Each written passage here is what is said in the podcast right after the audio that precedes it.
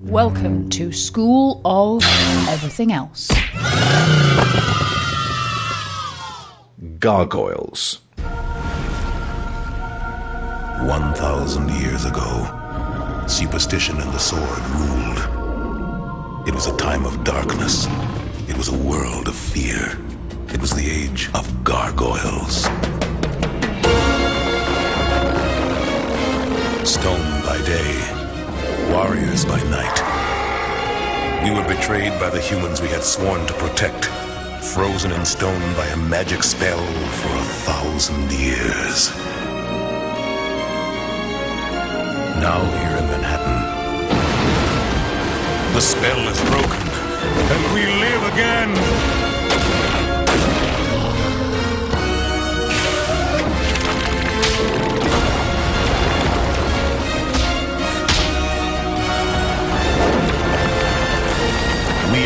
Defenders of the night. We are gargoyles.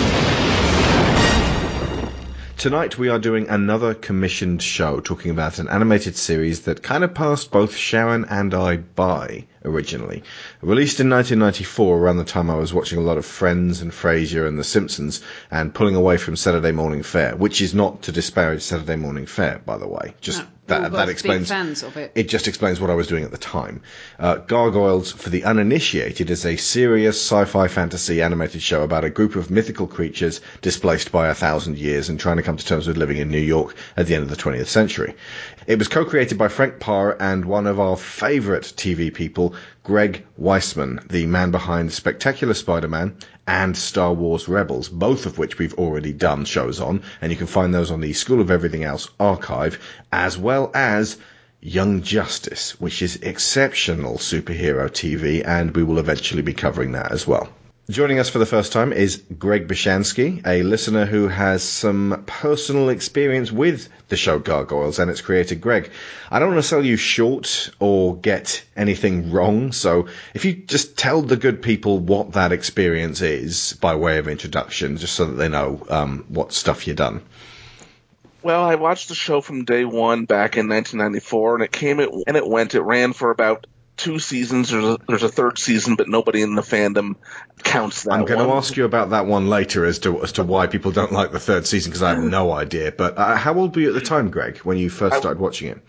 I was 13 actually, and it Okay, came to so me and actually, yeah, at the perfect time of my life. I, my parents had just gotten divorced. We moved to a new community. My life had just fallen apart at the time, and I, at the time, and it felt familiar.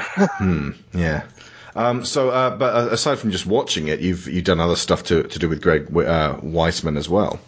Well, it started little by little. I mean, back in 1997, after the show ended, I my friend had this thing called America Online. This is how long ago that was. we went onto the internet and I said, "Is there anything on gargoyles on there?" Because I really like that show, and I found there were these old forums there, though the forum really, hasn't changed much since 1997, and a new uh, website called Ask Greg opened where Greg Weisman had started taking questions. I didn't know who he was yet because this is before cartoon shows really started crediting people who created them. I mean, I would say it started with Batman the animated series, but even then that was a bit of a bit of a slow burn.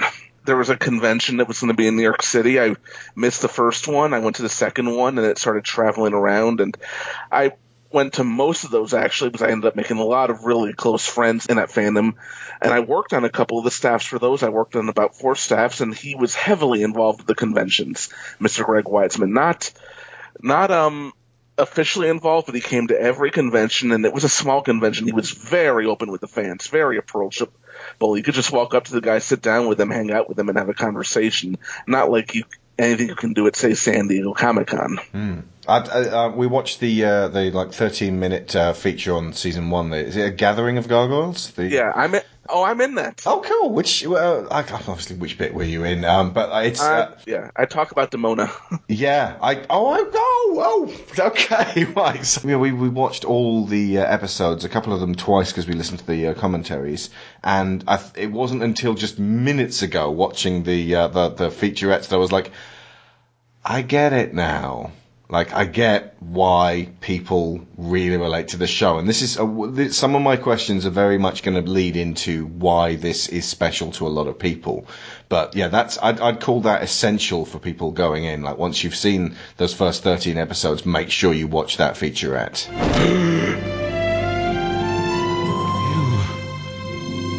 Goliath, my love. Demona is this tremendously complex character, full of guilt, having lived for a thousand years. The, our gargoyles, our heroes, were asleep for a thousand years, but Demona wasn't. She was alive for a thousand years. And uh, Demona, in essence, becomes her own worst enemy. The centuries have made you weak, Goliath.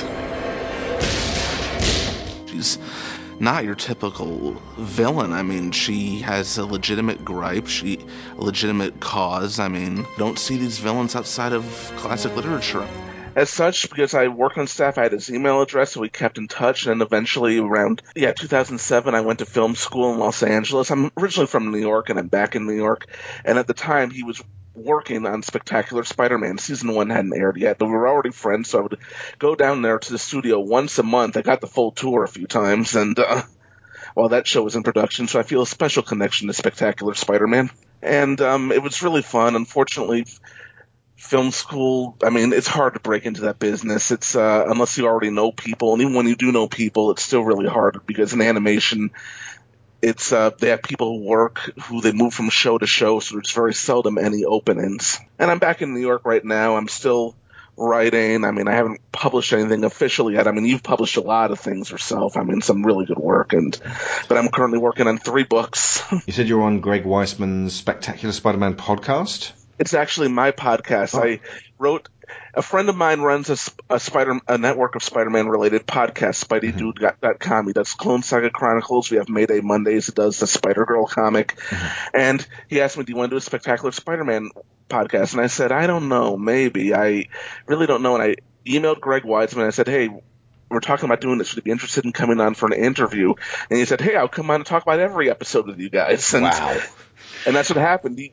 So we're we're doing the extras that Sony wouldn't give you on the Blu-ray release. So it's sort of a the commentary that we never got. Okay, okay well, hang on a second. Nice. I'm just gonna go to the uh, iTunes store and like download every episode. So what's that one called? Uh, Spectacular Radio, and um, Greg comes on for the odd numbered episodes, and the even numbered episodes are fan panels where a bunch of fans review the episodes. We just finished up the um, the first arc of um, season two, and it's not just him. We've had other guests on. We've had Vanessa Marshall, Josh Keaton, oh, wow. Vic Cook. To me, uh, at this point, you know, not having yet seen um, Spider-Man: Homecoming, hands down the best representation of Spidey in any media. And I said that when we did the uh, show uh, a couple of years ago. Um, they they nailed it, and uh, yeah, I look. I really look forward to listening to this show. And and I would also uh, agree with you, even if I didn't know the man personally. Yeah. yeah. but I, but I'll never forget it when he told me that he had gotten a Spider-Man gig. I'd heard they were making a new Spider-Man cartoon, and I had been disappointed in the others. And I said, "Oh, great!" Then he told me he got it, and I'm like, "Oh, great!" Because I was familiar with Gargoyle, so I knew what the guy could do. So, in like the last Spidey cartoon that uh, happened before this was that Sony one, simply called Spider-Man, wasn't it? Actually, it was Spider-Man: The New Animated Series, which, much like New Super Mario Brothers, is not new anymore. So, way to date your title. Yes, it was. It was yeah. the uh, the CGI one. Yeah, which uh, has dated horribly in the interim years that that that puts you very much in uh, the uh, the realms of sort of veteran of gargoyles that we really really needed to uh, to, to help us through with this one because we'd be like without you here right now we'd be sort of giving our impressions of it but you can sort of like pick up what we say and run with it and and just give it that extra oomph for all of the uh, the fans and listeners. So yeah, Greg is going to guide us through this labyrinth because there are going to be two kinds of listeners to this episode. The people who, like us a few weeks ago, didn't know much of anything about gargoyles, and people who have known and loved the series for years and will be keen for us to really go into some depth. And Greg is here to ensure that we do get that sense of clarity and familiarity, and we just do hit those depths.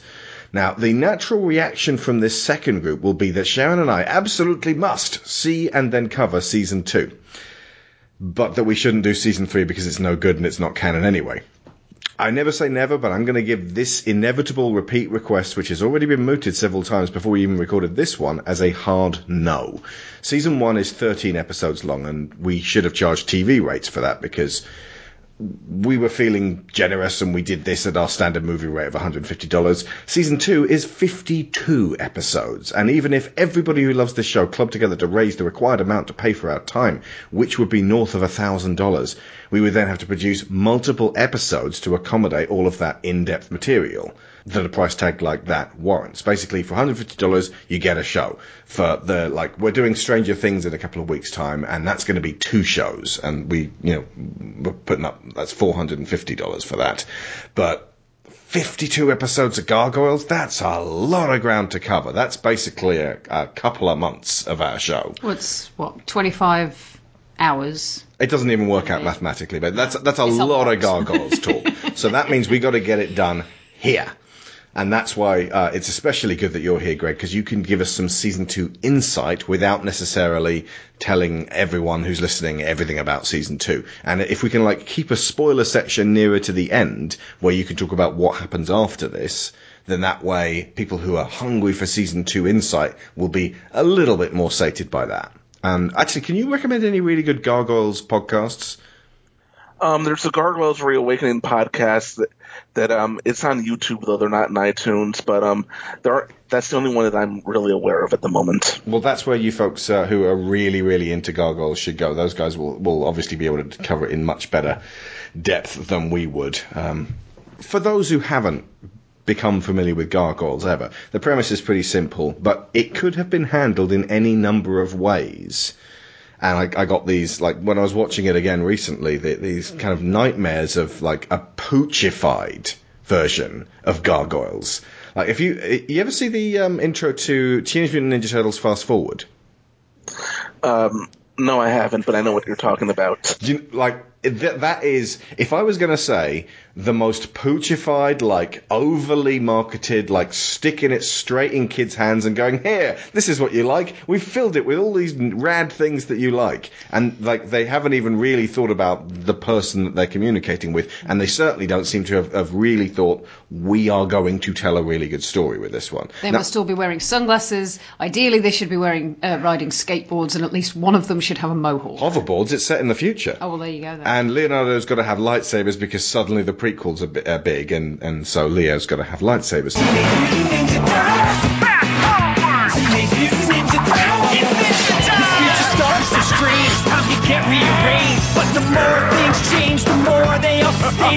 Still kicking butt and playing video games. Driving everyone nuts. Streets is really insane.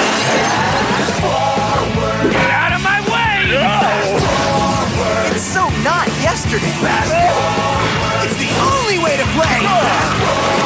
Guess we're here to stay. Um, now, I haven't ever watched Teenage Mutant Ninja Turtles Fast Forward, but that is one of the most obnoxious intros I've ever seen. And Gargoyles is kind of the opposite of that. It's very serious straight away. It's got this kind of dark, gothic. Uh, I mean, obviously, we're going to mention Batman the Animated Series repeatedly, but that was uh, that was a good touchstone for serious animated shows for the '90s. There weren't like most of them were related to Marvel or okay. The DC ones were a lot more kind of um, like playing everything straight. I mean, technically, the Marvel shows played the things straight as X-Men well. Was yeah, kind of serious Yeah. for the most part. it's just Yeah. it's, it's uh, okay, yeah. So the the the straightforward comic ones, we could probably fold Spawn in with that as well. But Spawn had all of that. She's given me the eyebrow. I don't know. I never watched Spawn. Okay, it's it's got very much a lot of baditude kind of like. you know, But, but did you ever see the um, VHS tapes of the Spawn animated series, Greg? Yes, I have. I remember when it was new. I wish I could get hold of those because at the beginning of every episode, and I think I may have mentioned this on a previous uh, show, um, Todd McFarlane himself stepped out of the shadows in, in a misty alley that had been put together as a set and said, Nightmares. Who can tell where they are from? My friend Spawn lives in an alley like this, and he is no stranger to nightmares. And he's basically coming out there like, um, I don't know if you're familiar with this, Greg, but um, Garth Marenghi going, I'm Garth Marenghi, writer, Dreamweaver plus actor, entirely unironically being super serious and self-serious in, in, in that same thing. The moonlight shone down on the place unhindered. The gnarled parapets jagged upwards like a bony hand of icy indifference. In the background there was a pigeon. Who knew how long the place had stood there? Forty years? Fifty years? Tempus immemoria, i.e. always? But it was a bad place. That much was certain. A very bad place indeed. And Gargoyles had again it gone the other way, could have ended up ridiculously self-serious and taking itself too seriously and been pompous with it, which is often what Spawn, even if it is as ridiculous as it is, sometimes comes off like. So like, there were all these different directions that this could have taken. And frankly, I'm still amazed they got a second season and that they got 52 episodes. Not because they're not good, but because what they were doing was not as heavily marketed as the kind of stuff that does succeed is. Hmm, I do have a particular idea why or how they managed to stay out of the drain of either putrefaction or complete self-seriousness, but I'll we'll discuss that. Can you- we start no, do it now. character. Well, it, okay, essentially, We're going to be doing this in quite a loose way rather than like a very strict Okay, characters enough then. Well, the- episode by episode stuff. One of the things that struck me most about the, the series and the, the approach that they took, and it actually only kind of crystallised when we watched one of the other um, featurettes on the disc, which was um, Greg Weisman's pitch to Disney, was the fact that they had this selection of gargoyle characters with one of the most perfectly balanced sets of characteristics that I've ever seen. You've got Goliath, who is incredibly serious and deep and, and focused on. Can I stop you for a second? I'm so sorry. I hate interrupting you. I meant to actually explain what the premise of the show was. We're now 17 minutes in, and people who've never seen it still don't know what the hell this is about. Yeah, that's I've why I was a very bit loose puzzled one. when you said go on, because uh, obviously this, this is not the ideal place to do this. Hold up for a second. Let me get this one said. so, in the year 994, amid conflict with various medieval types, a clan of gargoyles are placed under a spell which effectively turns them to stone for a thousand years. I know that it's a biological thing in the canon, but um, they are turned to stone. In the year 1994, they unfreeze and find themselves embroiled in the schemes of a power-mad industrialist named Xanatos. Season 1 is about this group acclimatizing themselves to life in the 1990s with the help of a female police officer. Their leader, Goliath, was prior to his long sleep consumed with grief over the apparent death of his partner, but he finds out that she's still alive and severely pissed off with humanity. Every episode, the gargoyles, some childlike, some mature, one of them basically a dog, learn more about what it means to be human in a disarmingly frank fashion. So, is there anything that I uh, overshot or didn't mention there that's quite, quite important? I don't think so. Good. Because I was like, oh god, how the hell do you summarize this? Because I mean, that's five episodes worth of stuff in one, just a couple of paragraphs. Um, and we'll go into exactly what happens over those five episodes, uh, you know, after we've talked about this further. But so you were saying various different personalities, starting with Goliath. Yes. Go. Um, so you have Goliath, who is very serious and almost this Batman type, um, very dedicated to. There's no almost about it. He's very dedicated to his cause um, and is sort of this very serious character. And had he been the only one, or had they all been like him, It would have been would have edged over into self seriousness, exactly. But then you've got uh, Hudson, who is his um, old timey mentor. His bones. yeah, Or absolutely. his, um, oh, who else am I thinking here? Gandalf. No, hang on. It's Lou Grant. Oh yeah, well, it's, it's, it's, yeah, it's, it, um, it, Ed Asner. um, I, I might be thinking of uh, Tom Sizemore in um, Saving Private Ryan. Does that make sense? To Tom Hanks's He's, his, leader. he's the captain, isn't he? yeah, yeah, I can see that. like a, a grizzled old second in command type. Absolutely. Yeah, the veteran. Well, he's he's. I think oh, you uh, find out in Ironhide to Optimus Prime. Yes, yeah, but you do. I think you do find out that he was actually the leader at one point, but he stepped down and Hmm. Goliath took over. Um, and he's also quite sort of up the serious end of things, um, but he's a little bit more comical in appearance. He's not this big statuesque stone He likes to watch TV in a way Goliath doesn't. He? Absolutely. Um, and then, so he's he's kind of got this well-meaning old grandpa thing going on a little bit, and then gradually you go down the chain and, and until you get to the the younger gargoyles who are very kind of they see the fun in things, and They're described as the more of a- trio by Greg Weisman. yeah, there's a there's a silly side of things, but again, they're not entirely of a mind. You know, they don't all go in with this sort of slapsticky Three Stooges kind of approach to things. Um, there's a couple of episodes that feature, I want to say Lexington, who's the one with the big beaky nose. Brooklyn. Brooklyn. He's. I, if this is going to sound weird, considering that I just got his name wrong. He's my favourite, that one that I don't know. but but the names are kind of that's that's a thing about the gargoyles as well. They don't have names initially. They give themselves their own names. We will, by the way, if we ever refer to the gargoyles prior to them giving themselves the names, like in the past, we're just going to call them by their future names anyway. Mm. just to avoid confusion. How do you what- get by That's what without everyone having in names? fandom does anyway. Okay, so. that's all right. Um, but the the fact that you know uh, Brooklyn is a bit more serious than the other two and sort of feels responsibility a little bit more than the other two do, and then you go down the ranks until you get to Bronx, who's you know they're doing the Frank Welker Uh, voice, and He, I was going to say he's a bit like Scooby Doo, starring Frank Welker. we are totally getting This Welkered in this one. He's he's there for the for the pre-verbal kids. He's there for the little toddlers who want to see Having said that, laughing rolling dogs. I, I was like, oh, there's a dog. I can't remember. Like, I've actually, like, full disclosure, I did buy the entirety of Gargoyles season one a few years ago, watched it all the way through, and went, that was all right. And then sold it on because it was like I, I, I don't, you know, I, I'm not gonna be able to sit through all 52 se- episodes of season two. So let's just move on because I couldn't not see it, it being recommended to me as often as it is. So I just, I felt like I should, but I'd forgotten pretty much everything about it.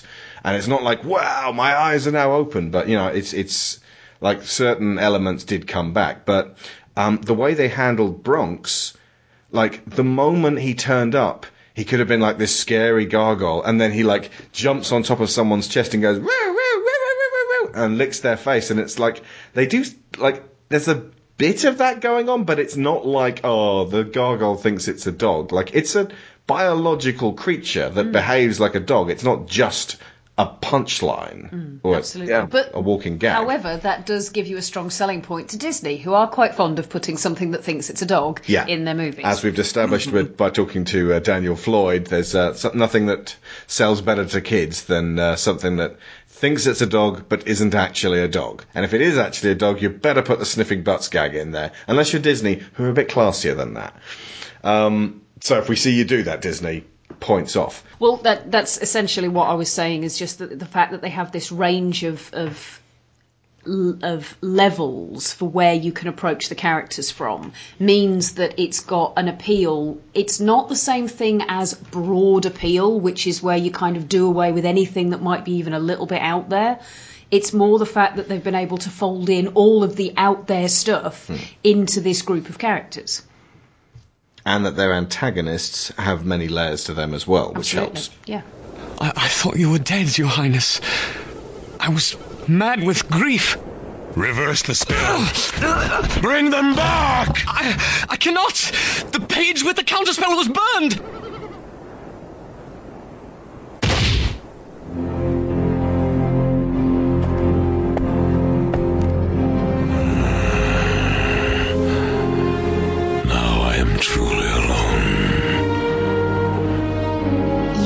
Turned to stone forever?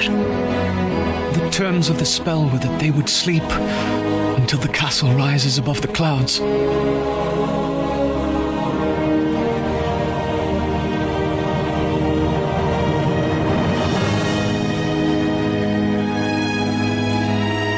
Done you a great wrong, Goliath.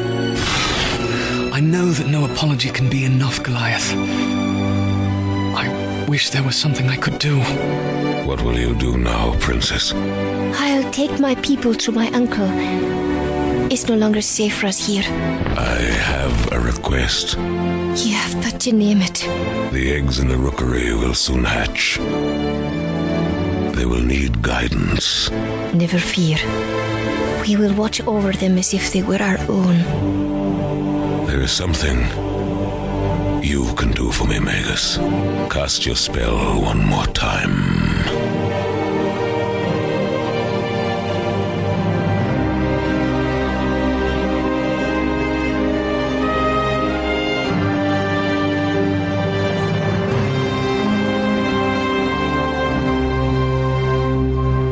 So, how much do you guys know about how this show was put together initially?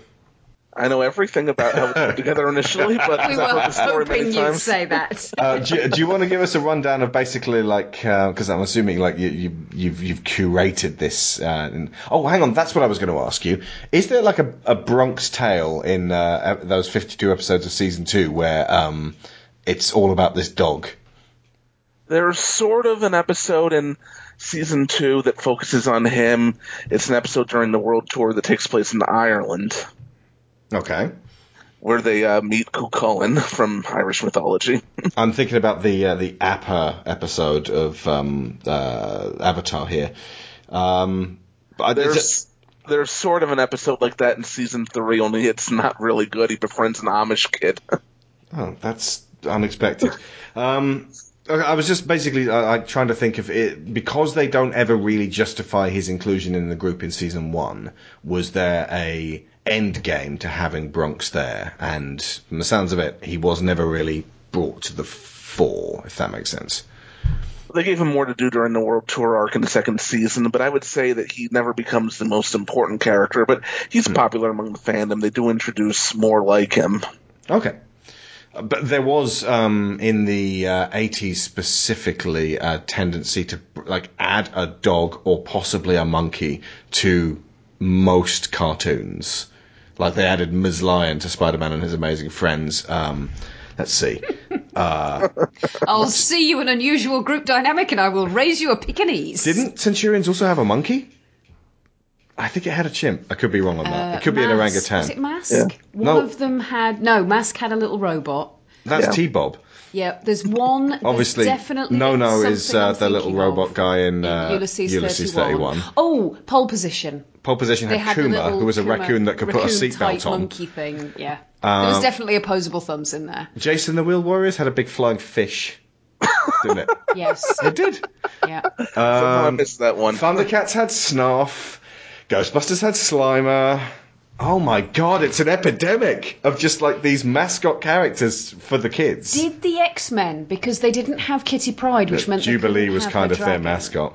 Yeah, I suppose so. Yeah, that's And if- Lockheed. They didn't And have if Pryde of the X Men had gone on, Lockheed would have probably been it. yeah, totally. Lockheed. Yeah, totally would have been in there. Absolutely. But yeah, they, they they would put in Lockheed in the X Men comics for exactly the same reason. That was during the eighties. Mm. Um, and uh, You need something you can turn into a plushie. See, BraveStarr had Deputy Fuzz, who was kind of like this little animal Warwick Davis looking guy. Mm. I mean, he was a little person. He wasn't an animal, but like he was a cute thing who was put in there for the kids. Sure, there was something where the the, the son had a bush baby or some. Um, it, that might be Centurions. He Man had Orko, She-Ra had Kowl, Batman had Robin. it's not the same thing at all. Ace the Bat Hound. Ace the Bat Hound. There you go. Super dog. Super, yeah, uh, um, Crypto. Uh, Crypto the Super Dog. That's the one. Yeah, it's a thing. Yeah. Um, so, how Although much Bronx, do you? Bronx, Bronx would have gone farther south because if you look at the original pitch on the DVD, it was originally meant to be meant to be way more comic relief. When Frank Paur came in and helped redesign characters' appearances, he wanted to give the character a little bit more dignity, make him more dog-like instead of just comic relief. Yeah, the original um, uh, production sketch for um, uh, Bronx that was in Greg Weisman's pitch uh, to the network was um, like this very kind of oh, Scooby Doo looking dog, which Yeah. uh, thankfully they refined. Um, so yeah, we we, we owe So a lot to Frank. To Frank, yeah. Um, so uh, on that note, uh, how did Greg Weisman get this show made? Because I mean, what what had he worked on beforehand, and how did he how did he pitch it to? At the time, it was Michael Eisner. Yeah, well, at the time, it, it was basically what happened was he was working as a development executive at Walt Disney Television Animation. He had moved there after a, a run at DC Comics where he co-wrote Captain Atom with Cary Bates for several years, and he helped develop and sell shows. That was his job there, and then he would just hand them off to a producer, and he and they had an idea to do a show about gargoyles, and they developed something quite polar opposite to this at first. It was a uh, comedic show, more in the vein of Gummi Bears. The first part of my notes was the animation is resplendent of gummy bears. and they pitched that. They had almost all of the characters had an equivalent in that ver- version, except for Goliath. There was no Goliath character in that, but there was the tr- there was a trio. There was Hudson. There were, they had different names. So there was an Elisa type character. There was a Demona, and there was a Xanatos. Although the Xanatos in the comedy pitch was more was more Captain Hook, Disney Captain Hook, than the Machiavellian schemer we, we eventually got. Was this set modern day or uh, period? Both. Oh right, so it, medieval times, and then they moved, and then they brought them to more towards modern day. And Greg, few, several years back, posted all of his uh, documents detailing the uh, development of the series, including the comedy development. And I'm glad we got the show that we ended up getting. Oh, yeah. So th- they pitched that to Michael Eisner. Michael Eisner didn't buy it, so they went back to the drawing board. And Tad Stones, who at the time was working on Darkwing Duck, suggested a big heroic gargoyle. And so Greg came up with Goliath, put everything through the prism of who Goliath was and they um, came up with this huge pitch with all these villains, all these characters, all these elements. Pitched it to Michael Eisner again, and Michael Eisner said no.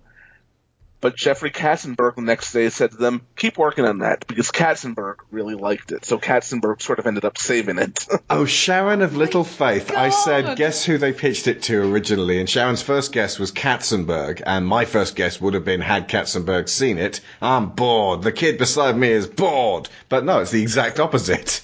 Yeah, I heard you your go. Little Mermaid podcast, and I was amused as I was thinking of this anecdote at the time. well, you know what Yeah. they say about broken clocks. Yeah. Even Jeffrey has to be right once or twice. Well, yeah, the um, uh, the, the the pitch on the uh, DVD for folks who haven't seen it uh, uh, was was quite brazen. I mean, this is from the sounds of what you were saying. This is when they had uh, developed it beyond just the comedy version, and it's pretty close to how it ended up. And it's it's Greg sort of showing you a bunch of production uh, art. And it, the thing it most reminded me of, and in fact the whole show most reminds me of, is a movie called Small Soldiers, where David Cross and Jay Mohr are toy developers pitching to Denis Leary. David Cross has an idea for a, a bunch of good guys who want to learn things about the world, the Gorgonites. Jay Mohr comes in with the Commando Elite, uh, who he, are just going to, you know, badasses that are going to uh, shoot people. And the way Denis Leary sees things, he's just a jaded Hasbro executive in the 80s, pretty much. And he's like, right. Now, these guys are soldiers, right? And what do soldiers need? Hats? Cam, cam, camouflage? Miss Kegel? Enemies, sir. Enemies. See, these hideous, ugly freaks. These guys are the enemy, and our guys have to seek them out and vaporize them. Well, no, they're not. Uh, sir, um, don't you think that's a, um, a bit violent? Exactly. So don't call it violence. Call it action. Kids love action. It sells. Besides, what are you worried about? They're only toys. I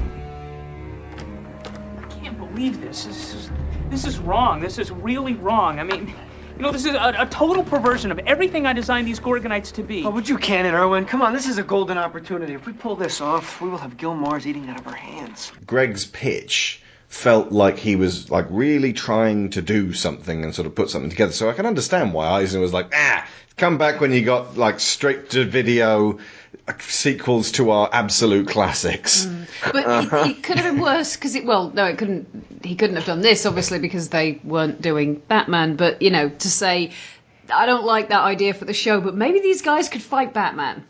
Yeah.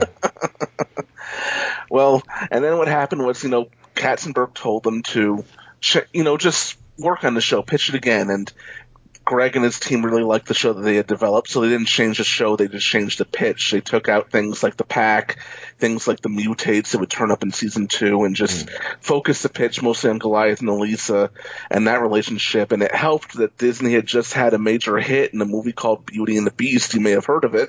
Uh, we did hear of it, and that's uh, a lot of the uh, production artwork kind of reminded me of that. Um, uh, in fact, there were several moments when it sort of veered between um, uh, what was it? It was, it was it veered between Batman the animated series, and this was in one of the final episodes of season one, and then suddenly Beauty and the Beast when it's Go- uh, Goliath and Elisa, and it just it, it seemed like I could imagine Disney execs two years after Batman animated series had come out and was doing gangbusters for the WB, going, we need something like that, and then they bring something which has just enough of a Beauty and the Beast element to it to make it feel Disney-ish. And the way he concludes this presentation is coming to Disney in 1994, and there's this picture of this little boy with a balloon in the shadow of a gargoyle looking terrified, and it's like, we are aware of the fact that this isn't your traditional Disney, but that's a selling point.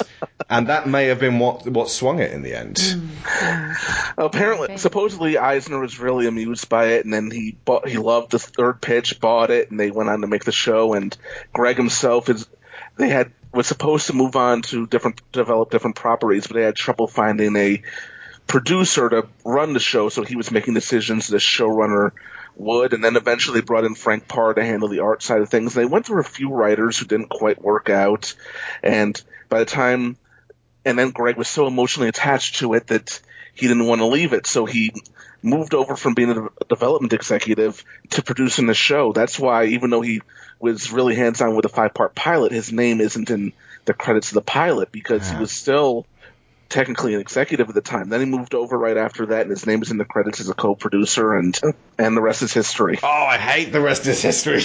but we're going to talk about the rest, it, it, being the history. So yeah, to put this in context, uh, Teenage Mutant Ninja Turtles have come out in '87, and that was probably the cartoon that really kicked into gear the idea of like you know because although hasbro had had this like triple whammy with gi joe my little pony and um, transformers in the uh, early 80s and everyone was trying to sort of do that when ninja turtles came along they had a mania. No one had had a mania before that. And there were a lot of ninja turtles aping stuff. Uh, you know like crappy clearly, obviously cash in cartoons just churned out, and kids could smell that. I remember at the time when I was 10 going, Oh, I see, I see. Samurai Pizza Cats. Like, even though that's not necessarily like you know wasn't like it's they include turtles related gags in in there. It's it's a Japanese property. Um, they've got their own things to ape without like you know aping the turtles. But uh, you know in America it was like right what's this? Bucky O'Hare? I don't care about the fact that it was written as a comic by the um, the guy from uh, uh, Larry Hama from GI Joe like 20 years ago. Get it on my oh sorry, that at the time it was been like 12 years ago. Get it on my desk now because it's got a rabbit who's in a spaceship because we can do stuff with um, mutant animals and you know sewer sharks and biker mice from Mars and all of these things just clearly trying to cash in on the turtles. And then Darkwing Duck you know, if you asked me in a pub quiz what year did Darkwing Duck come out, I would say 1993, the year after Batman the Animated Series, and I would have been wrong because that was 91 before Batman, and that doesn't even make that much sense. I mean, I suppose like that would be two years after Burton's Batman, so enough time for Disney to go right. Let's do a Duck version of Batman before Warner Brothers got together a Batman version of Batman. Um, but so yeah, that was 91. Batman 92, X Men 92, Spider Man 94, Gargoyles 94, and then Superman 96. And things began to sort of evolve more beyond the uh, the 90s. And we, you know, things started pushing a bit more towards anime in the early 2000s. That would have been, would have been when Gundam Wing was on, uh, was it on Cartoon Network? I think so, yeah, and yeah. Pokemon being the bigger hit. Of course, yeah, Pokemon being absolutely huge. But basically, in the 94 was smack bang in the middle of the time when American properties were ruling the roost on Saturday, uh, for Saturday morning cartoons. So, and Gargoyles did have a toy line tie-in, but it wasn't ma- like it wasn't like massive, constant, many, many season, like many, many series, many, many waves, the same way as Ninja Turtles was. No, it wasn't. And Greg even admitted they weren't very good partners with Kenner. And Kenner sent them a document early on that was really hilarious. He posted that they wanted Elisa to be a male, they wanted Demona to be a male. Oh, because the girl toys don't sell. Uh, and they only got two two or three things into the show: a, a, motorcycle, which they blew up before the first commercial, and a helicopter, which was never seen again. Because nice. Greg was embarrassed by it. So was that like you have to include these in the show so that we can make the toys of them? Yes. Ah, those were the those were the only two instances, and Greg swept them under the rug as quickly as possible. I saw a picture of the uh, collected figures just now. I can't remember if Desdemona was among their number. Sorry, if Demona was among her, their number. No, she, was- she was. she was okay. But uh, what about Elisa? She eventually got a figure, but she was dressed more like Judge Dredd. It wasn't the character model used from the show. Right. I, I think I saw a custom version of her that had been made by someone who just really wanted them to do that properly. We won't speculate too much on whether gargoyles will make any kind of resurgence. We'll wait until some possible resurgence. But the, uh, I think we're probably going to have to sort of take this as like uh, one of those 90s properties that will stay buried for a long time. I mean, although now the kids who are were 90s kids more so than the the 80s kids who've just been catered to repeatedly with the Transformers because we've only just had the uh, the Power Rangers movie. It's feasible that now we're in the ascendancy where like the 90s kids are going to get catered There's, for. they've been widely catering to the nostalgia of Gen Xers. Hmm.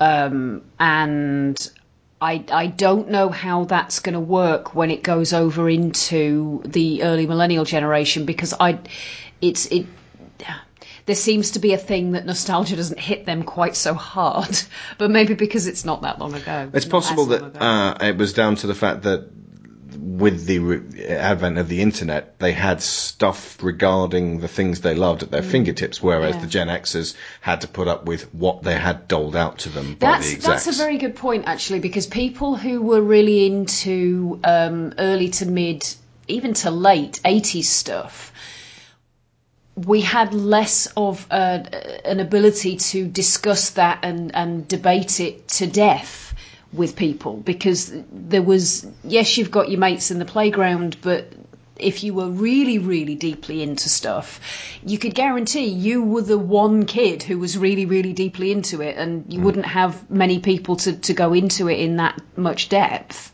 Whereas come the late 90s early 2000s you get to discuss that with all sorts of different people and Mm. possibly got it out of your system then. I don't know part of Gargoyle's appeal to its major fans is the fact that they can, they, they could back in the day in the early 90s, the early advent of the, of internet 1.5, uh, get onto the Gargoyles forums and start chatting with other Gargoyles fans. And that was a big first thing. Yeah, but I mean, as, as far as resurgence goes, I think, in fact, you, something you said the other day about um, Firefly probably applies here. The problem is, if there is a resurgence, it's never going to be as good as the original. Hmm. It's certainly not going to be the same as the original, and I think that there would inevitably be a streak of disappointment in it that would mean it wouldn't be as successful as people would like to think it would be. Star Wars says hi, but carry on. That's a very fine point, and I could be wrong. there are exceptions that prove the rule. Yeah, and hey, Um, Greg, and all these years later, Greg Weisman is still trying. Yeah, and I love the fact that he keeps going, and like you know, uh, he's uh, he actually made like Rebels managed many more seasons than uh, his his average um, show that he you know, I think it was did he leave after season one? Of Yeah, it was season- it was season one. Yeah. Well, they're doing Young Justice season three now. Oh, of course, yeah. Was that Netflix again? Uh, no, it's their new streaming service. Okay. Um, someone on Twitter uh, the other day uh, said um, that uh, something along the lines of it. I'm paraphrasing here. Kids TV has gone to hell in a handcart, um, which uh, I strongly dispute because we've got the best kids TV available. Like has, that has ever been available is the stuff that's coming out right now. They just brought Samurai Jack back. Yeah. Um, but here's the thing. He said, I'm going to be showing my kid Ulysses 31. And I was like, yeah, that's a great show. Uh, and uh, the, the stuff that we watched in the 80s were great, fun shows. Not as good as they are now, but that was a good show. However, in the 80s, you couldn't show your kid Ulysses 31. You can get Ulysses 31 on DVD now, although the third volume is really hard to come by.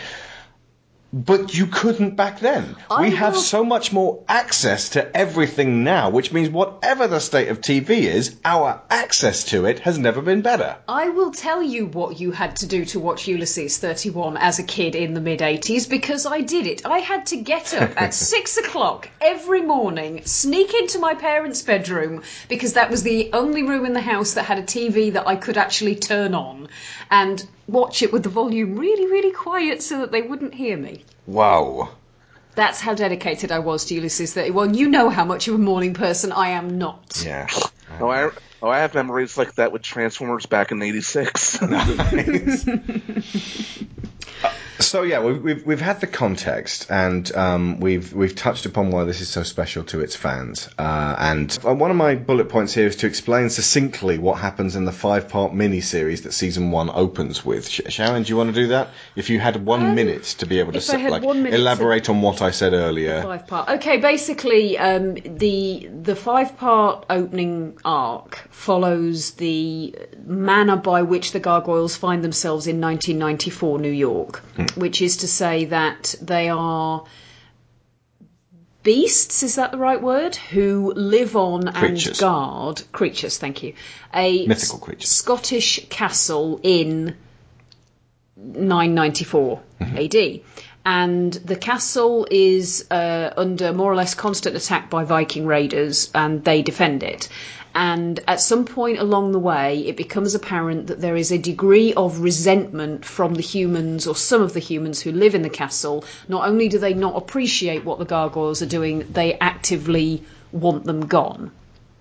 And a betrayal takes place whereby the leader of the gargoyles, Goliath, is tricked into leaving the castle with a couple of um, other gargoyles for assistance. And when he comes back, he finds that the castle has been successfully raided in his absence, and the majority of the remaining gargoyles have been destroyed.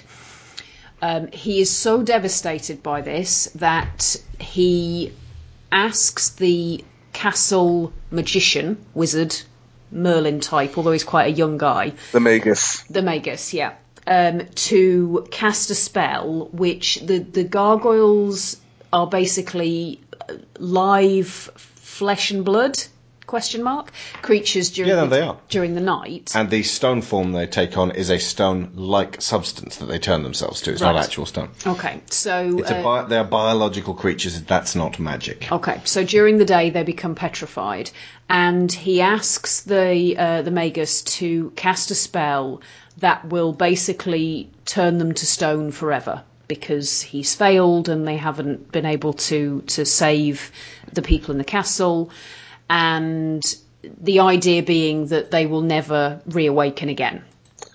However, which is pretty dark, by the way. Yeah, essentially he was committing suicide there. Absolutely. Um, however, the uh, the the way the spell is phrased, he uh, the Magus says they will remain as stone until the castle rises above the clouds. Yes. Not with the intention that that is going to happen one day. Um, however, a thousand years later, uh, a gentleman by the name of is it David Yes. Xanatos. Um, fantastic name, by the way. Awesome choice. Means that the second he shows up, you're like, hmm, is this guy going to turn out to be less benevolent than he initially claims to be?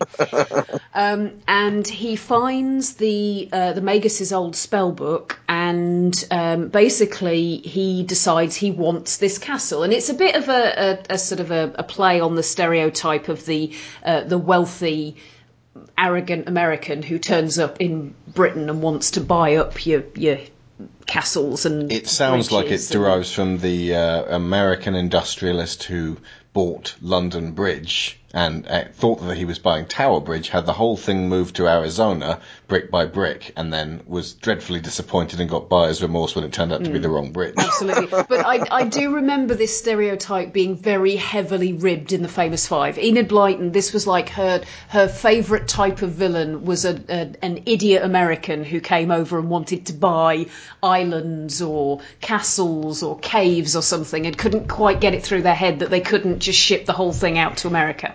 However, shipping the whole thing out to America is exactly what Xanatos manages to do. Um, so he has the whole castle taken to New York and put on top of a skyscraper in a gesture of incredible.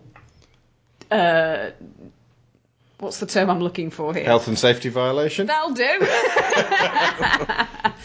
but by virtue of doing this, he obviously manages to raise said castle above the clouds, which means that the gargoyles then come back to life. And the the the rest When was the Enid Blyton writing, by the way?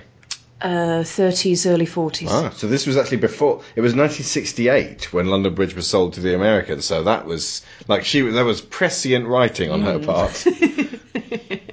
I'm pretty sure there'd been jokes knocking around about that well before it actually happened. Mm.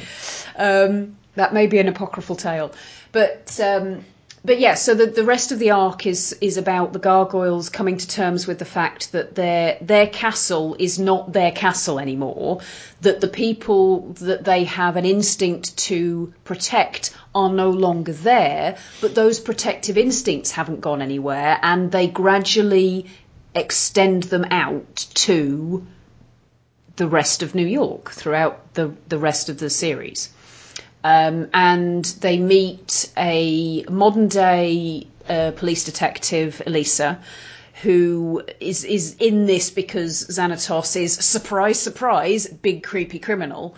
Um, and she's, uh, she's trying to take him down. Billionaire industrialist, you know, who would have thunk it? Um, and her arc was he also all- a, a playboy philanthropist I think he tries to pretend he is, yes. and a genius? Because he makes himself like a gargoyle suit in the, in weeks. Yeah, it's quite impressive. Um, it looks a bit Iron Man-y. I am Xanatos. Um, so, uh, so yeah, so that's basically what that initial arc is about. Have I left out anything? Demona. Demona. He took her for the wars and left her alone. It was a Mona. A groaner. He, left her alone. He didn't write a letter and he didn't telephone. Oh, Demona is a gargoyle as well. She is instrumental to the betrayal by the humans back in 994. And initially, Goliath thinks she's been killed with the rest of the, the gargoyles in what they call the rookery, um, which is sort of their their term for clan or their tribe. And he finds out that actually she wasn't destroyed, that she has been alive and well, well, inverted commas, for the last thousand years and is now in league with Xanatos. Principally because she's very dejected. Well, she was the most frustrated. Well, the fact that she got in on this whole selling the castle out to the Vikings was basically because she was furious that they were constantly being rejected by the, the humans in the castle, um, the princess particularly. Um, was was never appreciative of, of what they did and basically just thought they were all big old gross monsters that should go away and leave her alone. Um, but they, they can't because they are dedicated to protecting the castle. That's not something that they can just stop doing. As Goliath says, a, a gargoyle can't stop protecting any more than they can stop breathing. Okay, fact check by the way. Uh, London Bridge was sold by London City Council. A uh, an oil entrepreneur, Robert P. McCulloch, bought it for just over a million pounds. And he, from the sounds of it, knew exactly which bridge he was buying because he was photographed on top of it. So he was, he was like, "Yeah, okay, I'll have that one." So uh, I think the, the the bit that was embellished was, and the stupid Yank thought he was buying Tower Bridge, which, from the sounds of it, is the conjecture. Okay. Okay. So, um, yeah, that, that thus strands the gargoyles in the 90s, and they don't have a purpose. And it's really satisfying when you get to the end of the first season and then they get their purpose. Because that could have been like, they could have rushed this. Again, there's so many ways they could have done this wrong. And by the end of the first episode, the pilot, um, uh, Goliath could have basically laid down his mission statement of, we are here to protect humanity. Like, that takes a while. And that is admirable. That feels like the end of a movie as opposed to the end of the first pilot episode where it's like, right, let's establish an equilibrium so that from season, from episode two onwards, we can just do that and nothing changes as we move forwards and it's just very episodic and nothing, well, episodic means, oh, what would be, what would be the word when a TV is just, um, Repetitive. no, no. You know how, um, like Ninja Turtles, nothing's going to change. Episodic.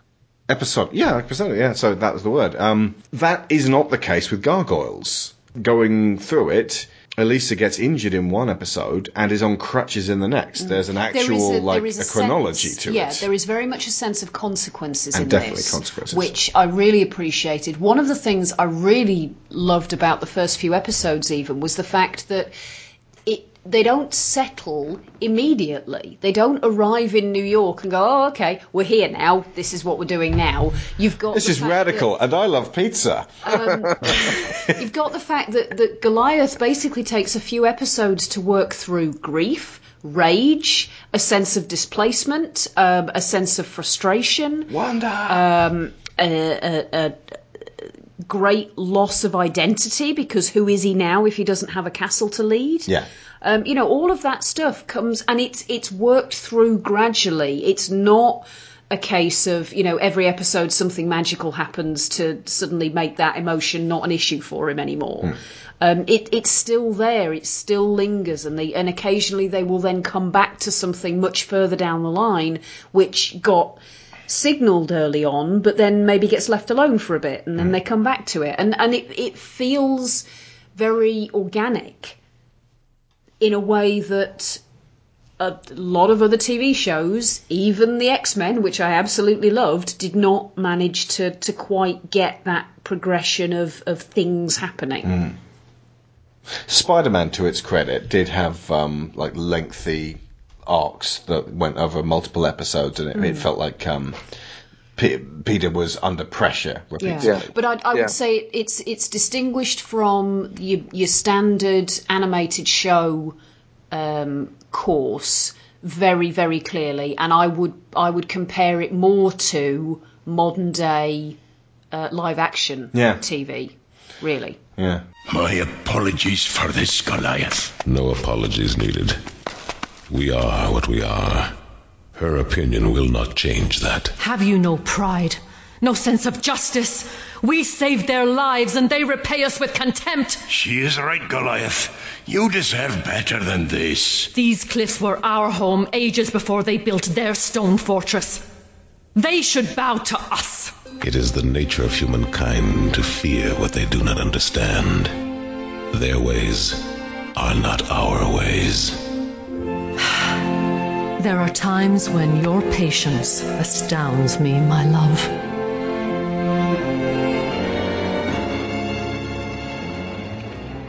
Now, traditionally, animated shows aimed at young boys have toy tie-ins, and almost always there are tons of enemies, so that they can sell both Autobots and Decepticons, Thundercats and mutants, Mask and Venom, He-Man's buddies, and Skeletor's cronies. So, my question is, how does Gargoyles differ from this 80s trope? But what it really comes down to is, how did they position the antagonists, at least throughout season one? And if you want, you can add to that, Greg, with uh, how they are introduced in season two, because that, again, interests me. Well, I would say that most of them are connected to the gargoyles in some way or another. I mean, obviously, the two main villains are Xanatos and Demona. Most of the other villains we meet work for Xanatos in some capacity. Demona really doesn't, though she's allied with him, and at least until the uh, first uh, quarter of season two, then they kind of split because she pulls something that is too much even for him. All right. Uh, what's Xanatos' end game, by the way? Because when I first saw it, I thought that he had deliberately put the castle up there to bring the gargoyles back to life, but that doesn't. I'm like, it. It seems like the easiest way to position him as a villain is he's just a schemer. He's trying to get the gargoyles to be his super soldiers. But like, what's his interest in them really? Well, the legend did intrigue him, which is why he was also putting together the Steel Clan. And after he loses the gargoyles, he in season two he creates these this group of mutates that are gargoyle-like. And hmm. when that doesn't work, he clones Goliath to create a character called Thailog, who turns out to be the most malevolent villain in the entire series. Is that an anagram of Goliath? It's Goliath said backwards. Yeah. and it's Keith David being a, this horrible villain. It's really great. But what's his end game? Does he just want super soldiers so that he can question mark? Because villains' end games is one of the things that interest me most because if you keep questioning a villain's end game and it eventually results in I don't know, so he can you know the same thing we do every night, Pinky. Um, Well, there's a few things. I mean, he uh, ac- uh, according to the series Bible, acquisition is his favorite word. He wants to own everything. He wants to control everything, and um, he the legend intrigued him. He, and he genuinely likes the Gargoyles. He likes Goliath as a person. He doesn't hate them the way that, like, say, Megatron hates Optimus Prime or Lex Luthor Yeah. Hates Superman. And uh, Megatron's always had the worst um, uh, intentions into like a, I will rule the universe, and we said this repeatedly on our Transformers shows. That's the worst thing you can want to do. How much extra effort is it to just control two planets? A universe? Are you kidding? You can't even control the Decepticons. You do not have the administrative experience, Megatron. Let it go. Well, I guess Starscream can have this part of the universe, and Soundwave can have this part of the universe. Get off my back. A lot of, um, uh, especially recently, it seems to be like an industrialist who has power, and they want to have more power. This is hitting a bit too close to home, isn't it?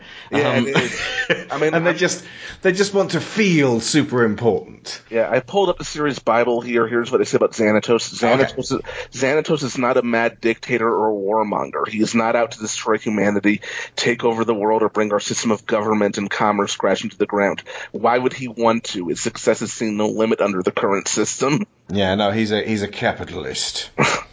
Very much so. Though in season two, we do find out that the one thing he really he really wants, which Greg reveals that he will never get because he's unable to get, is immortality. Ah, okay.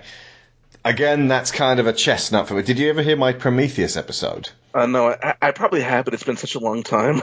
That was the point when uh, Peter Weyland went from being quite a fascinating character to, oh, you just want to live forever. Oh, that's really boring. Okay. But it's, but it's more along the lines of he has this fear of death and old age. Yeah. It's a legitimate fear, not so much a um, I want this because it would make me even more powerful. I mean, Yeah. there's this episode where he acquires a, uh, magical talisman of some kind that can um, that supposedly can grant him mortality, and he decides he wants to use Hudson as the experiment on it. And he and Hudson have this back and forth between these cage bars, and Hudson's the only one who ever actually manages to get under his skin. When he points out that growing old legitimately terrifies him.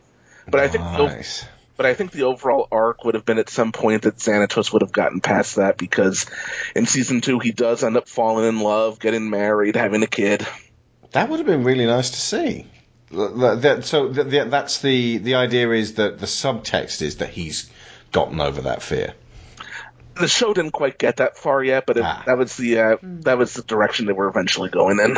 That sounds like quite a logical implication, actually. The idea that once you've had children, that grants you a form of immortality. Well, that's Peter Whale again. I have made robots. They're kind of like children, and I feel like a god now.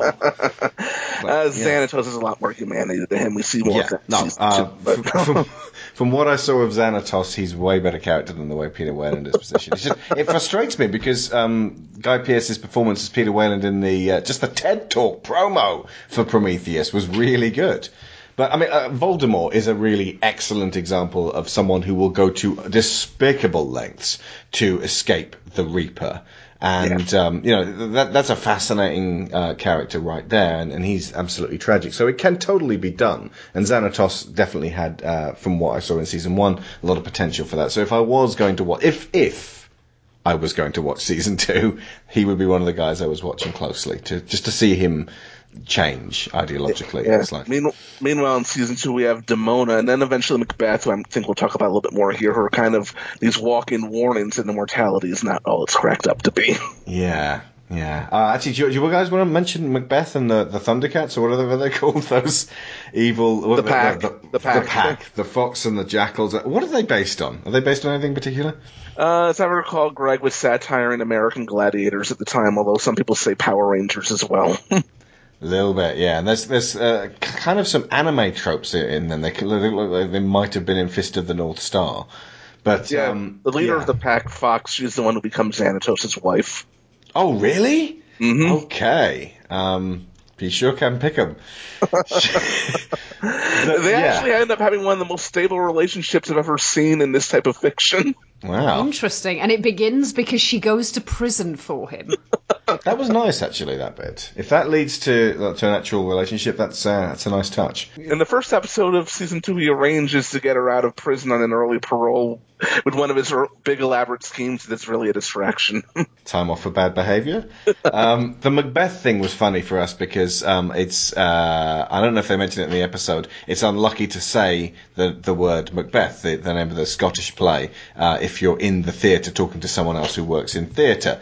So uh, there's an episode of uh, Blackadder the Third where these two uh, superstitious actors keep like crossing themselves repeatedly every time he mentions Macbeth, which he does every time. So when we watched the episode, every time they said Macbeth, which is a lot, we were doing that. By the Scottish play, I assume you mean Macbeth. Potato off the stores, but we make amends. What was that? We were exorcising evil spirits. Being but a mere butler, you will not know the great theatre tradition that one does never speak the name of the Scottish play. What, Macbeth? Hot potato off the but we make amends. Ah! Oh, Lord, you mean you have to do that every time I say Macbeth? Ah! Hot potato off the but we make amends. Ah! Will you please stop saying that? Always call it the Scottish play. So you want me to say the Scottish play? Yes! Rather than Macbeth. Hot potato off the stores, but we make amends.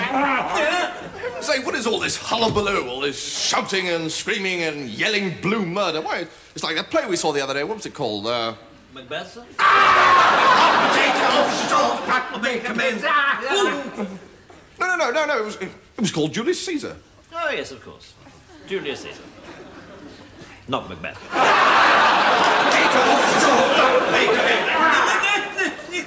But yeah, I've seen that episode of Blackadder. I love Blackadder. Oh, I know great. exactly what you're talking about. is is that John Rhys-Davies doing Yes. the voice? Yes, it is. They were, from the sounds of it, going for like a Sean Connery thing, and um, he he kind of reminds me a bit of uh, uh, Slade Wilson, Deathstroke. I guess I can see that when we, we learn more about him in season two, and the biggest revelation is not that he's the Shakespearean Macbeth so much as that he's the historical Macbeth. They ended up doing all this research into the actual history of the real Macbeth, which is a very different story than the Shakespeare ah, story. And they put that on screen. As witches. So they Oh, the they Weird they, are in it. they researched the real Macbeth and basically brought that guy forwards to to be this immortal. Is he a bounty hunter? What is he?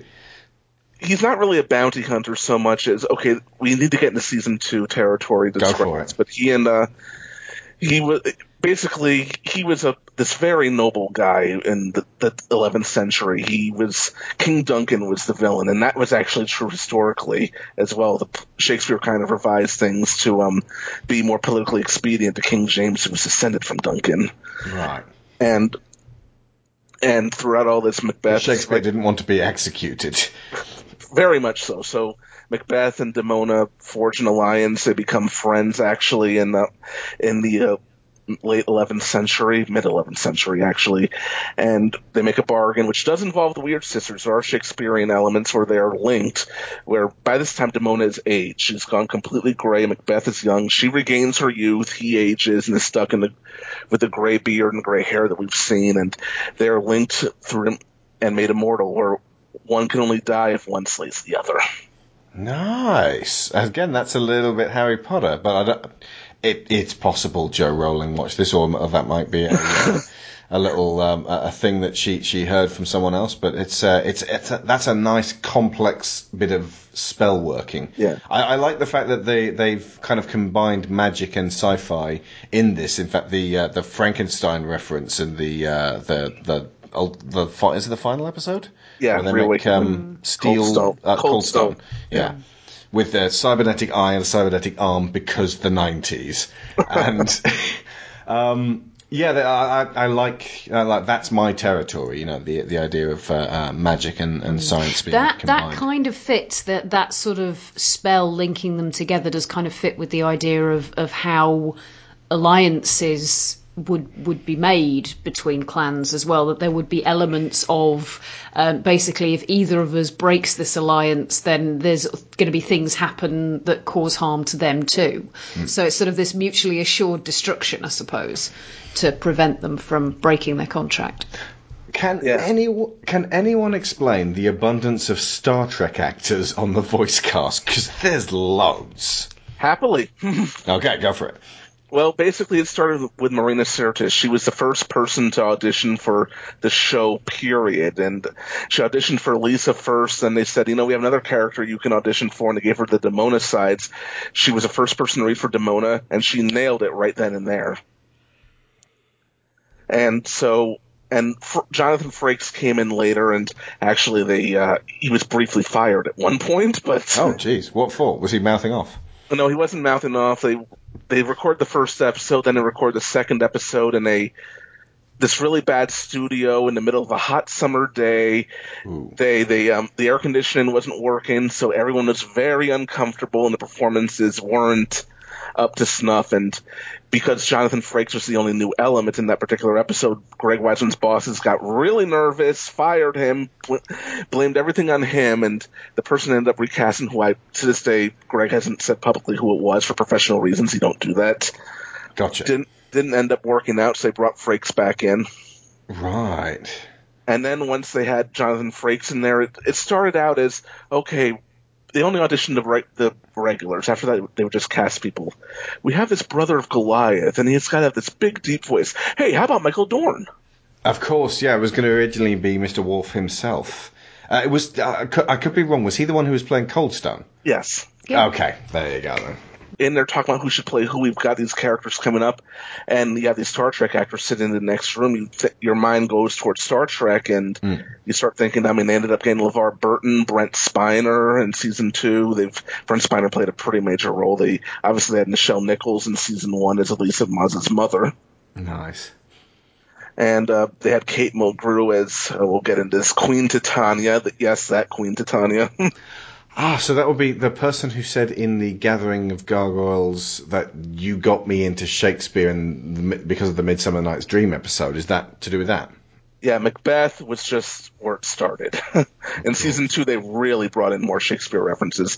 Puck, Oberon, Titania. From the sounds of it, it was Marina Sirtis being hired, and then it was like a bunch of other Star Trek actors who they just sort of caught and said, "Well, Marina's doing it, and, you know, and if she likes it, then it's probably quite good." And Marina Okay. Sir, and, and I thought Marina Sirtis' performance as Demona, especially in the second season when you get to her backstory, is one of the underrated voice performances in Yeah. in, in animation. I mean, I and maybe this is going a bit too far, but I'm going to go there anyway. I kind of liken her to, in a way, to Mark Hamill and the Joker. You have this character who's known for playing this really nice person. I mean, Luke was also a really nice person who plays this really evil villain and does a really good job at it. It's, I suppose it's up there with uh, Keith David playing Goliath and being like totally noble and worthy as a hero, but also playing Dr. Facilier in The Princess and the Frog. So he's Mom and Dad cut you off, huh, Playboy? Now y'all gotta get hitched, but hitching ties you down. You just want to be free, hop from place to place. But freedom takes green. it's the green, it's the green, it's the green you need. And when I looked into your future, it's the green that I seen. this evil schemer. So yeah, those, those guys have got some range. Mm. Having heard Keith, having heard Keith David sing at one of the conventions, I was really happy to watch Princess and the Frog. and Oh, hear nice. Awesome. What did he sing? Oh, he just got up and started singing karaoke. There's a video of it on YouTube, but it was it was the conventions. It was midnight. We were all partying, and he just got up and started singing. Shake my hand. Come on, boys. Won't you shake a poor sinner's hand? Yes. Are you ready? Are you ready? Are you ready? So, and this is a, a question more about the gargoyles themselves. How does having a range of mental ages across the team affect the show? We kind of touched on this earlier, but it, it come. This is a, a chance to explore the uh, episodes after that first five, because each character gets one episode there, and you've got the the, the younger trio, and then you've got the older hands. Um, so, so how does that play into the storytelling? I- would say it helps them grow up as well. Helps them. I mean, then the pilot, they start out, and even Greg would say this sort of these medieval Ninja Turtles, and then hmm. we got to see them develop more. Th- I'm not saying the Ninja Turtles aren't three dimensional, but at the time they were mostly known for the '87 cartoon. But they got to develop as characters themselves. I mean, I love that say Lexington, even though he made a mistake in trusting the pack, was ultimately correct that they do need to reach out to other people, not just hide alone up in the castle. I feel like the um, uh, people behind the TMNT Nickelodeon cartoon that came, started in 2012 and appears still going um, are big fans of gargoyles because there's an episode of uh, well, for a start, the way they introduce villains is very similar in that rather than like pitting them against pre-existing guys. It's it's like one guy in this case, Shredder, who slowly brings in more people to sort of do his work and, and to cross paths with the gargoyles. And there's an episode where Mikey falls in with a Chuck Norris type um, uh, movie star, Rad Brad, and then he ends up completely and utterly disappointed that this star of the screen turns out to be a scumbag in real life. So it feels like they they are fans of gargoyles. If Obama gets reelected, 10,000 years of darkness. That's um yeah that's that's terrifying. Uh, but uh, it's it's good to know that the real life Xanatos won, isn't it? So that's that's a very generous comparison, by the way. Uh, Xanatos says a lot. Xanatos respects women. Let's start there. So yeah, there's a lot of other good stuff about Xanatos. So he's clever. Yeah, he's Um, actually intelligent. Yeah, I mean uh, the okay the the one episode that really sticks out uh, for me is Deadly Force. That was the first one that made me really sit up and take notice. Uh, for folks who haven't seen it, th- this is like if you're going to start watching the DVD, you could do worse than just jumping straight to Deadly Force. The, at least the detective is just cooking in her home. Um, one of the gargoyles Broadway. Broadway, Broadway, um, pops in on her, says hi, uh, and then is just uh, mucking around behind her, sees her gun just in the gun belt, pulls it out, starts playing around with it, f- accidentally fires off a shot, and is like, Ugh, sorry, and then it cuts back to the kitchen, and she's on the floor, wounded, and this is like the cold open of the show, and she might be dead, and the whole episode seemed like it's it the repercussions of this sudden terrible unexpected certainly unintentional violence are explored. And it's it's a straight up like without being preachy hey kids this is what almost certainly will happen if you start playing around with one of your parents guns and it's a really sobering episode to to uh, to, to watch yeah. And when it went moved into syndication, or rather to cable Disney, Toon Disney, later Disney XD, they wouldn't rerun that episode for over a decade. Because why would we show kids the upsetting consequences of violence when we could just show kids consequence free violence? Well, and the funniest thing about that is that parents groups, which normally protest action shows like this, praise that episode for showing the consequences. People It got it. That doesn't make any sense at all. Any parent watching that uh, who is like, you know, I, I can't imagine. I cannot imagine even Beth Grant herself watching that and going, this is a show about mutilating women. That no one's going to think that. The immediate reaction from uh, Broadway is childlike terror and um, apo- like you know apologies and trying to make things better, but like she's in hospital and she might not pull through. Like she's stable, but like you know he's suddenly a scared little kid, and no adult could watch that and not go, "I see what they're doing there." And the, the, one of the of uh, Greg Weisman's um, remits with the violence was to show the consequences. Um, it like in the opening sequences, like there's a big medieval war going on, and when the the the uh, gargoyles show up and start doing a lot of the trip maneuver. So it's like they get attacked with swords, and they're like, "Whoopah! I bat your sword aside and scare you off."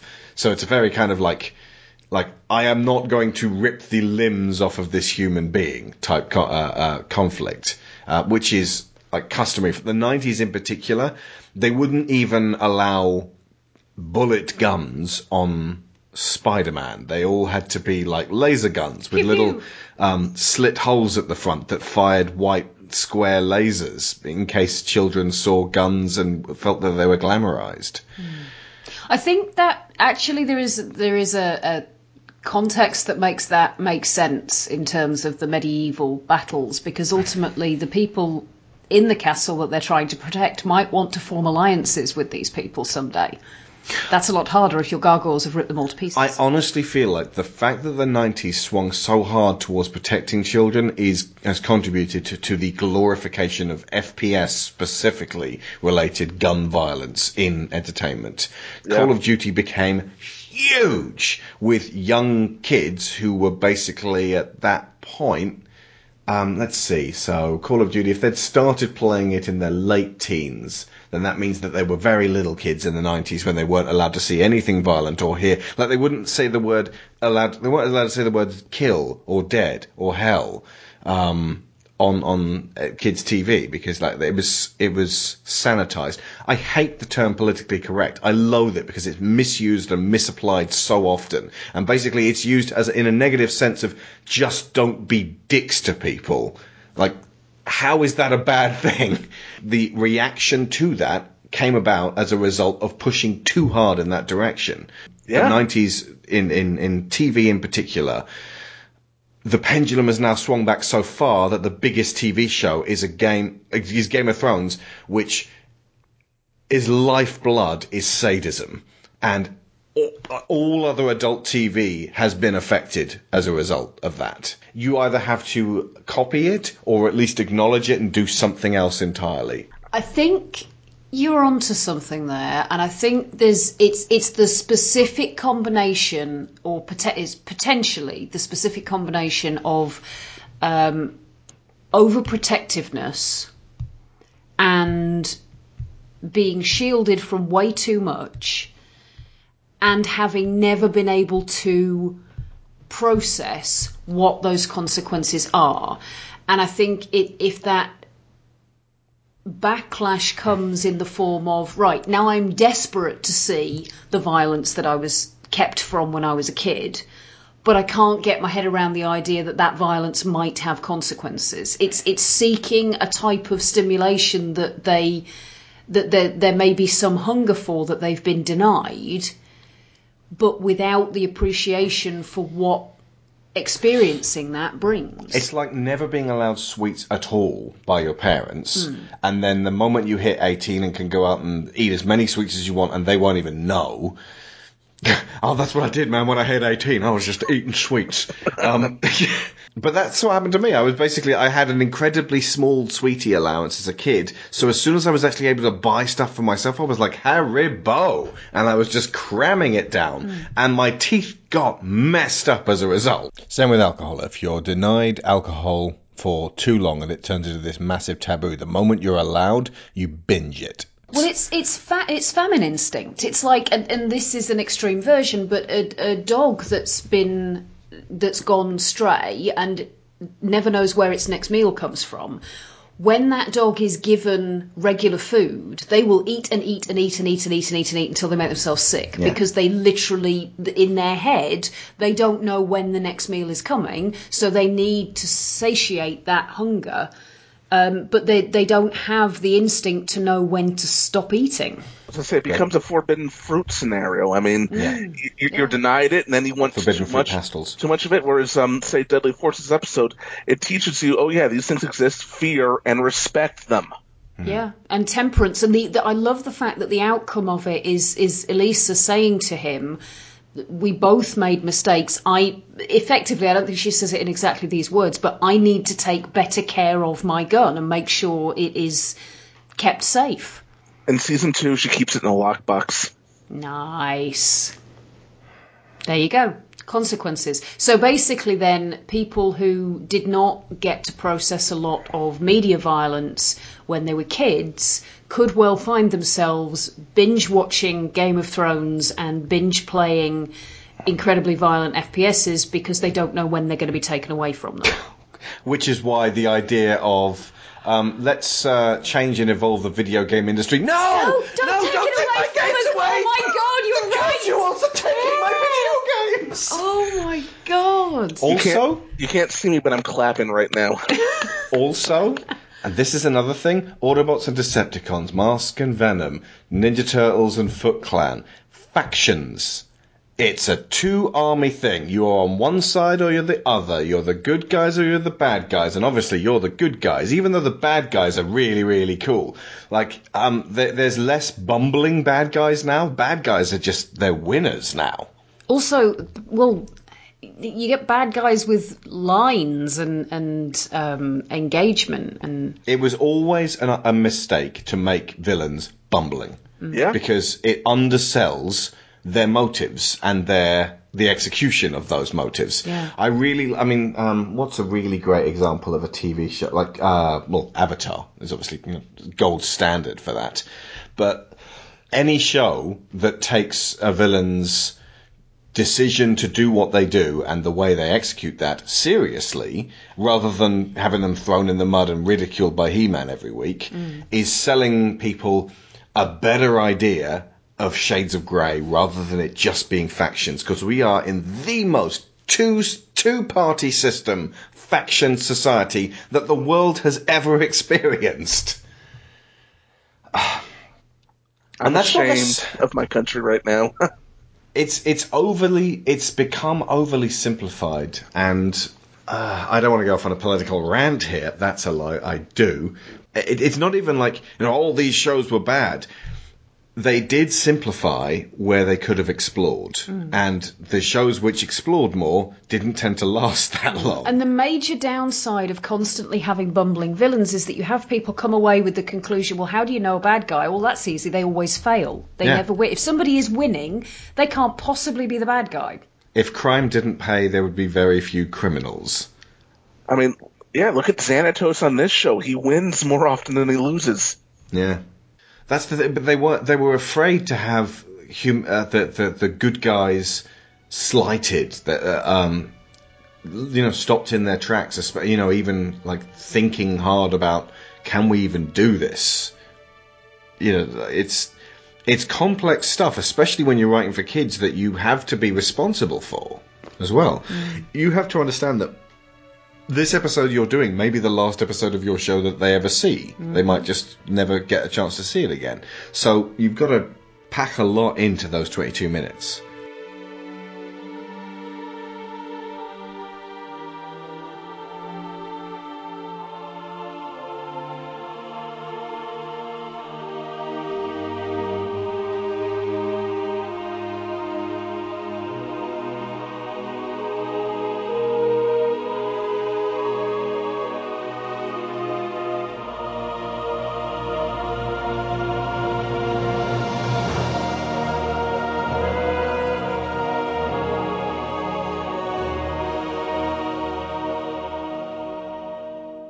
This one could actually um, end up being uh, fairly succinct and fairly short. But uh, what are the central themes across both seasons of Gargoyles? So if there's something which is begun in season one and then elaborated upon in season two, by all means uh, ex- explain and explore that. Uh, and you don't have to go into it in any massive amounts of detail. But if you were going to nail it down to what is Gargoyles really about, go for it. Well, it's about two things. Don't really don't judge a book by its cover, Stranger in a Strange Land, and these carry out throughout the entire show. I mean, some fans will debate who the main villain of the show is, Demona or Xanatos, and while I lean a little bit more towards Demona, considering her overall goals, and Xanatos not as such. I mean, the main villain is really more of a concept. It's actually, I would think, racism, bigotry. Hmm. This really carries on, especially in season two when the way season two ends. I mean, season two ends with the gargoyles being exposed to the world. Go they, on. They are exposed by a group called the Hunters, who um, are medi- are sort of a medieval clan of Scottish hunters who um, have been hunting Demona for over a thousand years. Surprise, surprise! This is her fault. Hmm. Just like most things are, and they end up they they come to Manhattan on on these rumors. They hunt these gargoyles. They expose them to the world, thinking it would make them easier to hunt them, and people are terrified. Unfortunately, the show ends at the end of season two, and although we got a comic book series that later continued things a bit, it was short. It was short lived, but um, but even Goliath has to get over some of his prejudices as well. I mean, he's not a perfect leader. I mean, he wakes up in the pilot and he's pretty reacting understandably pretty negative to things. There's this moment where Elisa calls him out. You're judging the city the way humans have judged you. Yeah. You don't see that often in a cartoon show. And I think what was refreshing to me about Goliath, especially at the time, you see this more often now, he was allowed to make mistakes. He what he was allowed to not be perfect. I mean, most of the time leaders were I mean, Optimus Prime in the 80s, he was never wrong. He was practically perfect. That, in fact, may have led to the decay of the Transformers films. The idea that Optimus Prime is always perfect and always right. Uh, when when he's doing terrible things, he's still always right. That's that's severely wrong-headed. Um, and it's it's such a bastardization of the character that, that Peter Cullen originally came in and decided to, rather than playing him gung ho the way that Tommy Lee Jones plays Chip Hazard in um, uh, Small Soldiers again. Got, got to mention, like, if you like gargoyles, you probably should see this film because the Gorgonites, while they are kind of much more pacifists, do have more of a sort of a, a gargoyle feel about them. Uh, and they're, but they're up against guys who believe that they're the heroes when they're warmongering soldiers and caricatures of soldiers who are obsessed with the idea of war but have no concept of the consequences. Uh, Cullen played him as grave, as quieter, and as uh, you know more reasoned, and like he was modelling it after his brother, and, and that sense of um, uh, of not being certain that what you're doing is absolutely righteous, and that should have been ingrained the whole way through. That you know that But that, that really clashes with his actions. Yeah. There is a, a cognitive dissonance there between the way he is, the way he's talking, and what he's saying and what he's mm-hmm. doing. it doesn't make sense. I agree. And then when we get to that scene at the end of the third movie where he executes Sentinel Prime, I look at it and I'm thinking, how is this different than Megatron blowing Ironhide away in the 1986 movie? Bingo. On the shuttle. That's the most sickening moment in the series for me so far. That made me ill. The, the like I can understand him ripping out Megatron's spine because he's killed Megatron before, although it was after a, a desperate struggle to the death and there was no other choice. But you know, it's still pretty horrible the way he does it. But just like lock and load and then shoot Leonard Nimoy in the head. It's it's troubling as hell. So from the sounds of it, Goliath is what they could have and should have done with the Optimus Prime character in any of the animated shows, apart from Transformers Prime, which is really good. Yeah, it is. And another theme I would say is hope, because ultimately Goliath is an optimistic character. They could have gone the other way on that one, made him really grim, and despite his appearance and brooding, he, he, does he can and does brood, but he's ultimately an optimist. He is looking f- out for a better tomorrow. I mean, and season two really goes into this. I mean, season two really expands the world. We discover that they're not the last of their kind, that there are other hidden clans still around, and that the eggs from the rookery did survive. Yay! I'm so pleased about that. That was one of the things that made me cry when they said that the eggs were all gone. Yeah, oh no, they were. Long story short, they were taken to the mystical island of Avalon, home of the fairies, and um, although it was abandoned at the time, that's a different. I'm going into too deep into the mythology right now, but um, and they're raised there by Princess Catherine the Magus and the boy Tom, and by by the time we get to season two, the Goliath arrives on Avalon and he meets these gargoyles that are his clan's children and the biological daughter he and Demona had, who is appropri- who is appropriately named Angela. Oh, actually, I saw a picture of Angela. I Didn't tie her up with with what that would actually make her. Okay. Um. So yeah, the, the the themes would appear to be not judging a book by its cover. That's a repeated one, and um, Stranger in a Strange Land. stranger in a strange land, feeling isolated, and uh, being able to harness hope to actually accomplish something good, which is one of the, my favorite themes. Yeah, where whereas someone who allowed all the tragedies that happened to become a true cynic, that's Demona. Yeah. There's a really good episode uh, called Temptation uh, early in the day when um, Demona is trying to draw Brooklyn over to her way of thinking and, and to to join her in being utterly cynical and uh, having no faith in humanity and it's a it's a genuine conflict for him to to be able to step back from. That's probably one of my favourite episodes. Yeah. Um, I, one thing I love about that is the fact that she she does it not by lying to him. That's that's the kicker. She does it by telling him a version of the truth, hmm. but one that's filtered through her way of looking at things. That's Seth. Seth did that to us. Hmm. And she gets even more dangerous in the second season. There's this arc called City of Stone. That's the one where we learn her backstory in Macbeth, but there's this modern story where she actually manages to turn everyone in Manhattan, all the humans, to stone at night. And she recreates the massacre. She has on screen kills in the second season. Ooh, that sounds like she has some serious stuff going on there. And and despite all this, she still manages to be pitiable, and and even though she's a very dark shade of gray, she doesn't fall into the blackest of the blacks. That was some very talented writing to pull that off. Hmm.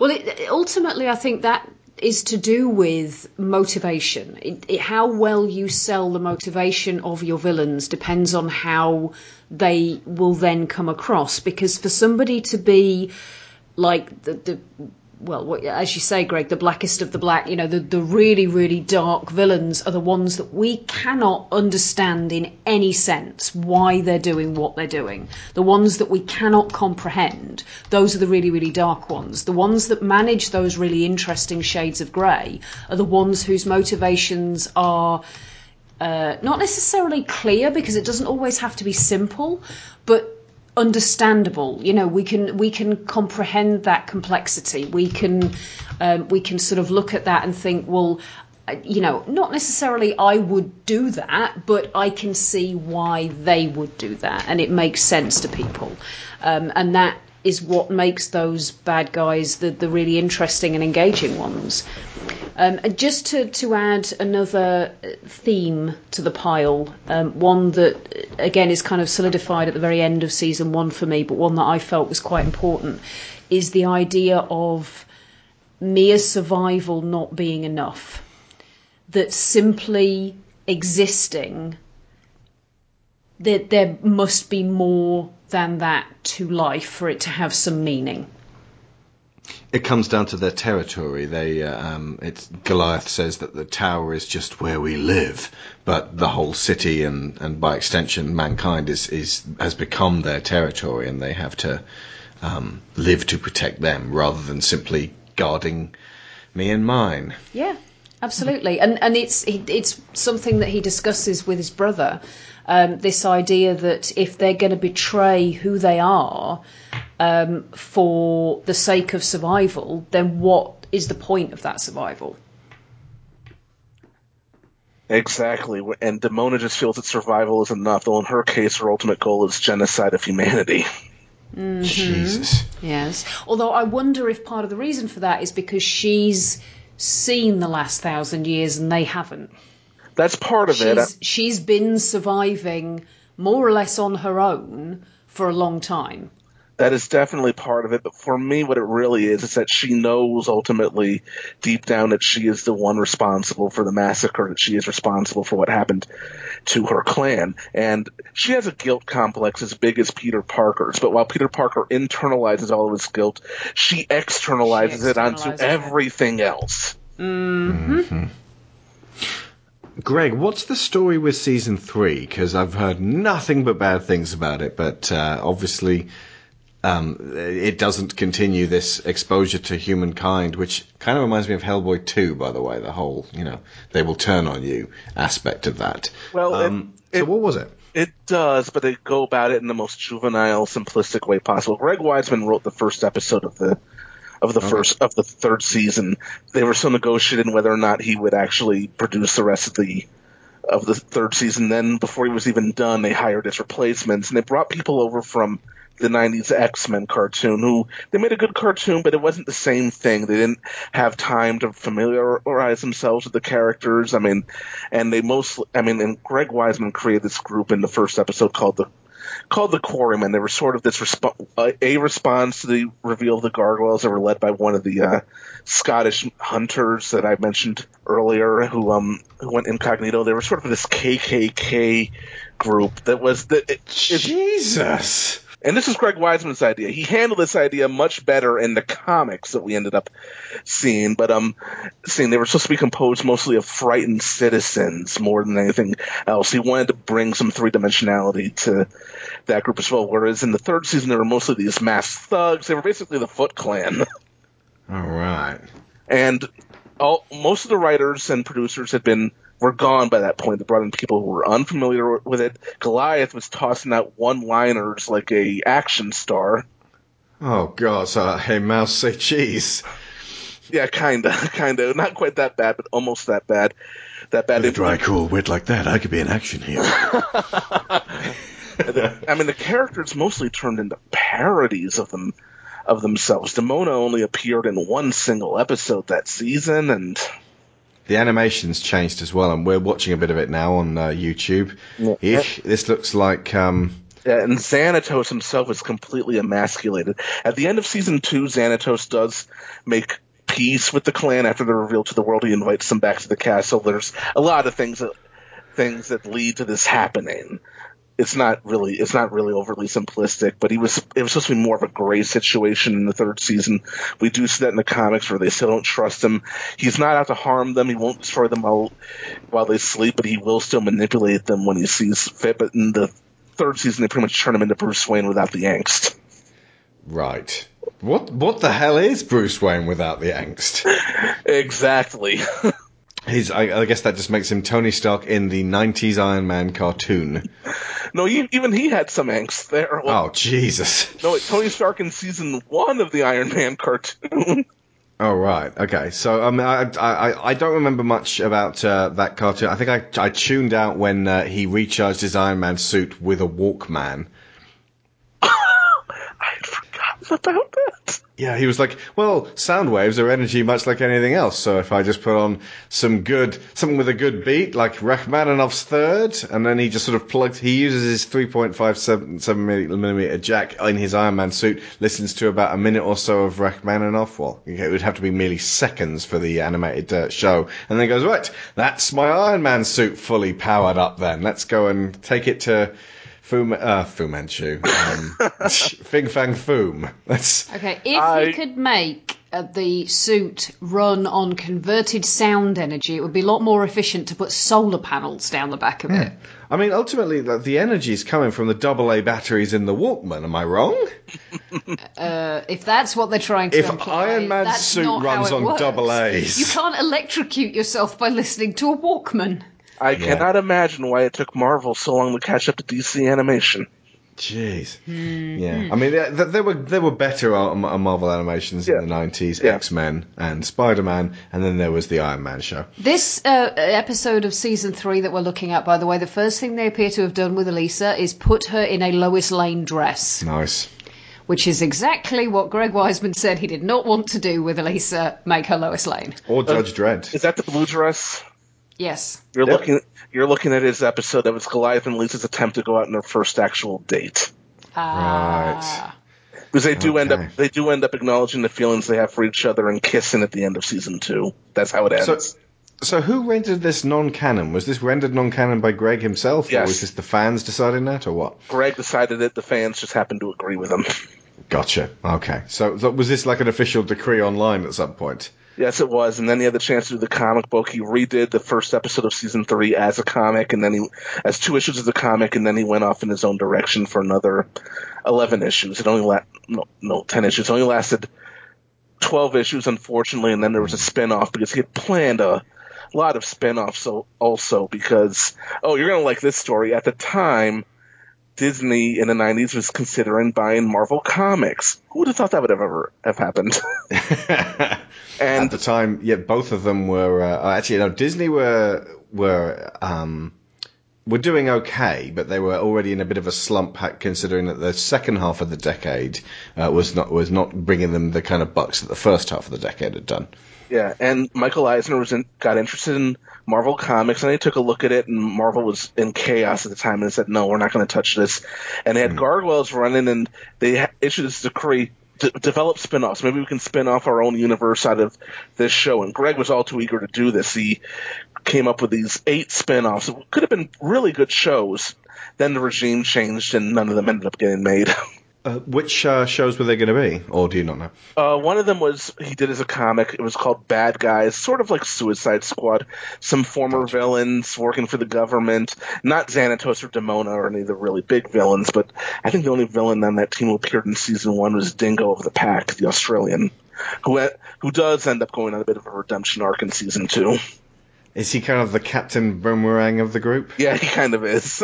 Brilliant. Okay. well, he turns out to Uh, be a, well, he turns out to be a pretty decent character. In all seriousness, considering that they have finally managed to conclude Samurai Jack, it seems like Netflix or some other direct TV channel could recruit Greg Weisman to do a Gargoyles. Like they couldn't even call it season four if season three is not canon. Like Gargoyles, Gargoyles Return, Revenge. Gargoyles Revenge. That would go against Goliath's philosophy. Yeah, exactly. True. No, just Gargoyles Return. Something which was basically a look. Gargoyles fans all love this show. Uh, Let's bring it back and remind everyone why Gargoyles was great in the first place. And just do one season that just like what Greg wanted to do and finish it off. That seems like it's feasible. You know, get it done in 10 episodes. the man, No li- filler, all yeah, thriller. The man literally has notebooks and notebooks and notebooks full of notes and timelines and and material that he had planned to do for the show. He never stopped working on it even after it ended. I mean, he he published his, the official timeline on the Garg Wiki cons- with all the canon events that happened in the show and the comics. It's 50 pages. His unedited outline is 300 pages long. So the show only 65 episodes only scratched the surface. So he'd be good to go then. Yeah, I'm kind of reminded of Christopher Tolkien going through his father's notes and Yeah. Well, I hope it doesn't get to the point where Greg dies and someone else has to, ha- to, has to carry this one off. He's still a relatively young man. Um, so, uh, so what? Do you know what he's working on right now? season three of Young Justice. Of course, yeah. Okay, right. Well, that is literally exactly what I'm talking about in principle. Young Justice fi- finished at the end of season two with a very kind of like, uh, what? moment, and fans just had to be satisfied enough with that. So season three is very much a kind of, right, here's actually what then would have happened. So it's not out of the realms of possibility, question mark? No, it isn't, especially with the nos- 90s nostalgia just getting started. I mean, we hope so. I mean, we've been, the fandom has been trying to convince Disney for 20 years now. And we did end up getting comics out of them. We got the DVDs out of them. Those DVDs of the only came out because the fans kept making noise. Yeah, yeah. So, Although it took 10 years to get the second half of season two on DVD. oh, seriously? Seriously. When did so? When did the first? So the first one would have been like um, 2004. Yeah, the second So one. does that mean that season two was 2014? The first half of season two was 2005. five. yeah. The second half of season two was 2014. What the hell, guys? So I, I, don't- I, I, okay, right. For a start, I don't get on the one hand why they wouldn't just make the two parts of season two at the same time and release them at the same time, maybe as, as a box set with with all of them. Um, and secondly, what the hell? Like, obviously, the sales weren't enough to warrant a second part of season two. So, what the hell could the fans say to convince the studios? Yes, we will buy them in droves. We just kept making noise on the internet. So And then- you just, you, and you Andy Dufresne them, and eventually they gave in. and then season two came out and it sold. The half of season two came out and sold really well. There was a joke among the fandom that they pulled a Cartman from South Park with his theme park. You can't come. They tried the you can't have it technique, sales technique. Nice. So, if I was just to sort of like look right now on uh, on Amazon and just see if uh, Gargoyles season two, they're not available in the UK, unfortunately, at all, as far as I can tell. We had to get them imported. Um, yeah, there you go. Season two, volume two is right there. I did not know it took that much that much longer to uh, to get the other ones out. Ultimately, at the end of the day, Disney never really quite knew what they had here. They never knew what to do with it. I wonder how long it's going to take the fans of Gravity Falls to tell Disney, please, for the love of all that is holy, release a Blu-ray of all of Gravity Falls. Oh, there's a lot of. I mean, Disney doesn't release most of their TV animated shows on DVD at all. So, I mean, that, I mean, I know, for example, I've never actually watched it, but Kim Possible was really popular. I don't think that got an entire DVD release. You know what? I would be happy to get them in streaming.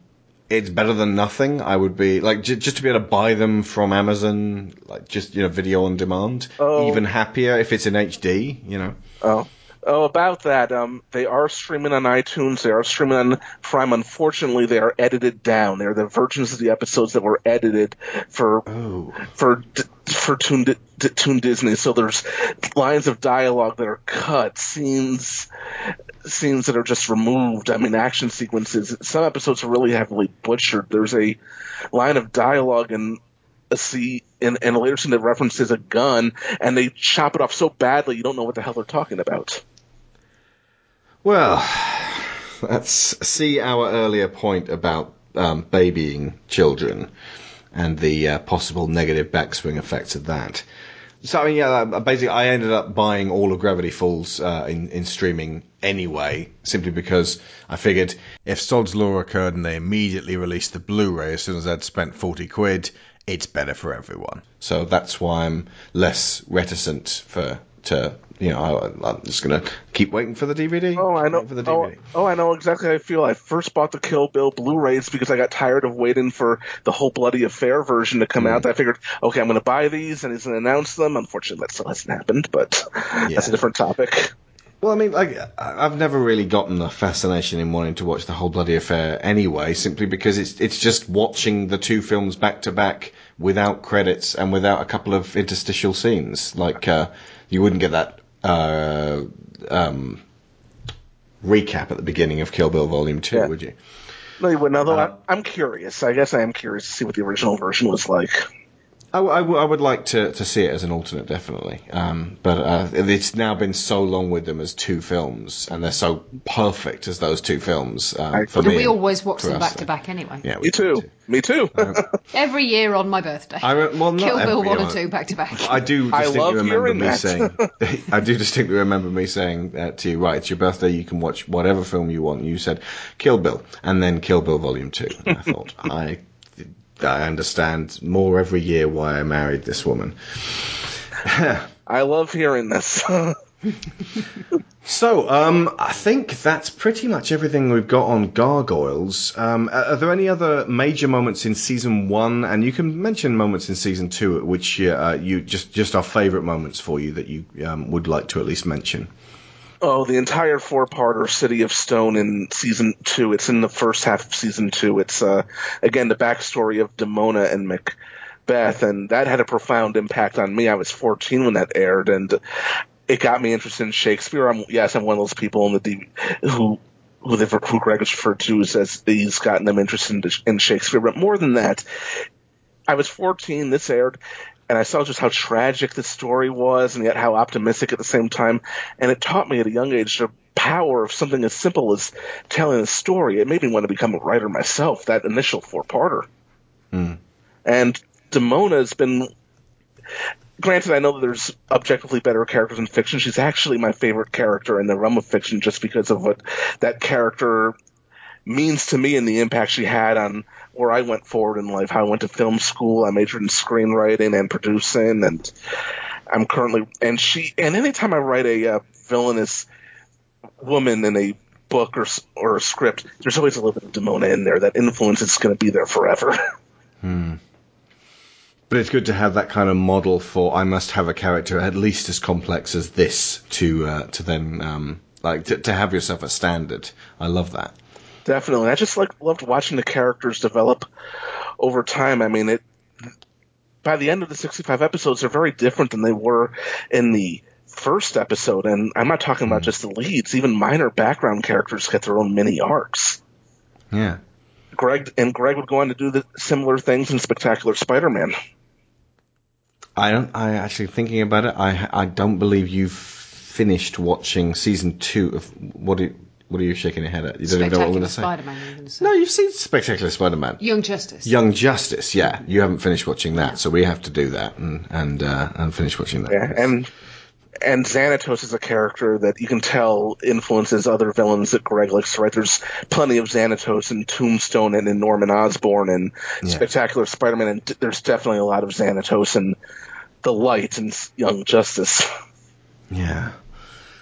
Um, so, I mean, the the question I had at the very beginning uh, that we can probably just finish off with uh, is is why is this series special to its fans? I'll, like before I open the floor to you guys, what I saw in the Ga- Gargoyles Gathering um, extra was very similar to what you see when you watch Browncoat documentaries of just this whole kind of. Well, I felt like I was very alone through high school, and um, that I was finally able to connect with a community, and and what is best defined as the best aspect of the internet to me as being able to find isolated people like yourself and not feel quite so isolated. There is, of course, a horrible flip side to that, but this is the best side of that. The, the Gargoyles fandom as a whole is a very is mostly a pretty close knit group. I mean, it's those conventions became like an extended family reunion year after year. Most of us actually ended up getting to know each other, and we had Greg Weisman every year, who was definitely a major part of that when those conventions were still going on. We did it for 13 years. That's a good run. yeah, jeez. We only managed what to like four years for our convention circuit. Yeah. We might come back at some point. Uh, the Fellowship Festival managed Mhm. three. Hmm. No, I mean four years for the uh, Yeah, Gods I know. Planet. Yeah, I know. Planet, yeah. I was just adding that as another one that we participated in and felt had that. but same those were kind of only powered feel. forwards by uh, the Lord of the Rings films. The moment that the films were done, the Yeah, I Fellowship guess Festival was done. lost so interest. that that that proves that Gargoyles is more powerful than the Lord of the Rings.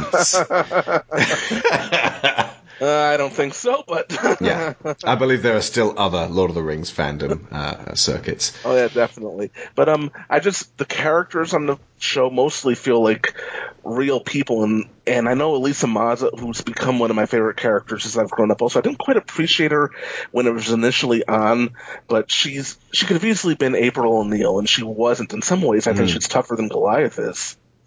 Yeah. Mm, yeah, and I think for me it was there was a big element that that kept taking me by surprise to have this central character be not only female but a, a woman of color and have such significant um, elements of her family brought into it, um, but you know for her ethnicity not to be a, a significant plot mover. Um, Certainly not on a regular basis. I don't know if it, it comes in to any degree in, in season two. A little bit. Um, and then and then the when we met the captain as well.